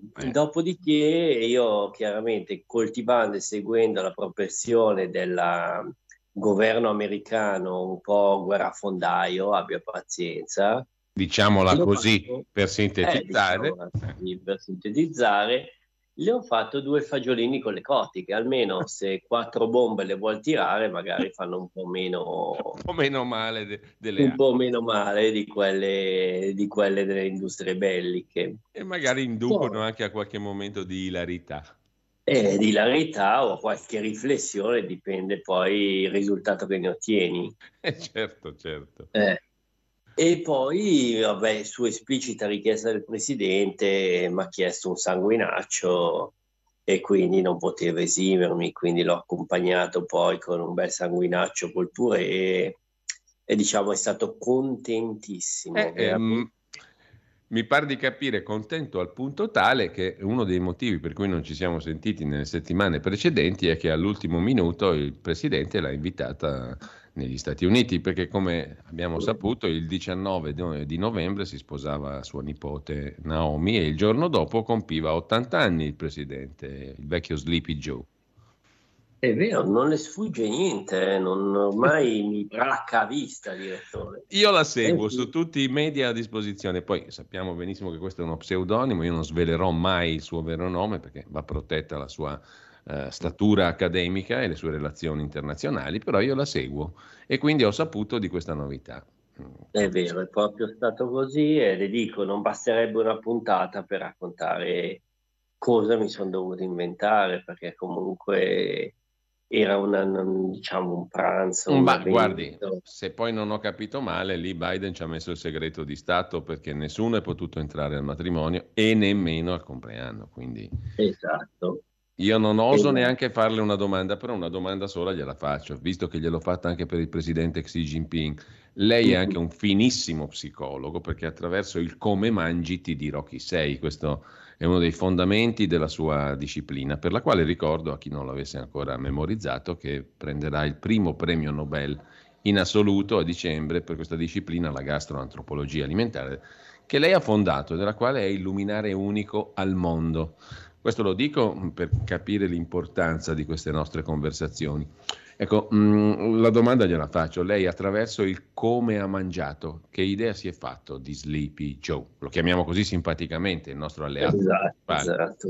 guardi, le devo dire che non sono ancora riuscito bene a farmi un'idea, però insomma, un, esprimo un giudizio generale. Ehm, se, se, dobbiamo ridurci a avere un presidente di 80 anni, forse c'è qualcosa che non va, ma non negli ottantenni, ma nei cinquantenni. Ecco, questo Quindi... con la sua consueta eleganza, professore, lei mi ha detto tutto in estrema sintesi.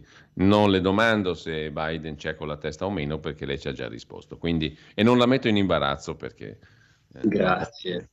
Allora, professore, io la ringrazio davvero, mm, ci diamo appuntamento alla prossima settimana in attesa di Stoccolma del premio Nobel. Grazie professore. Grazie, grazie a tutti e buona giornata.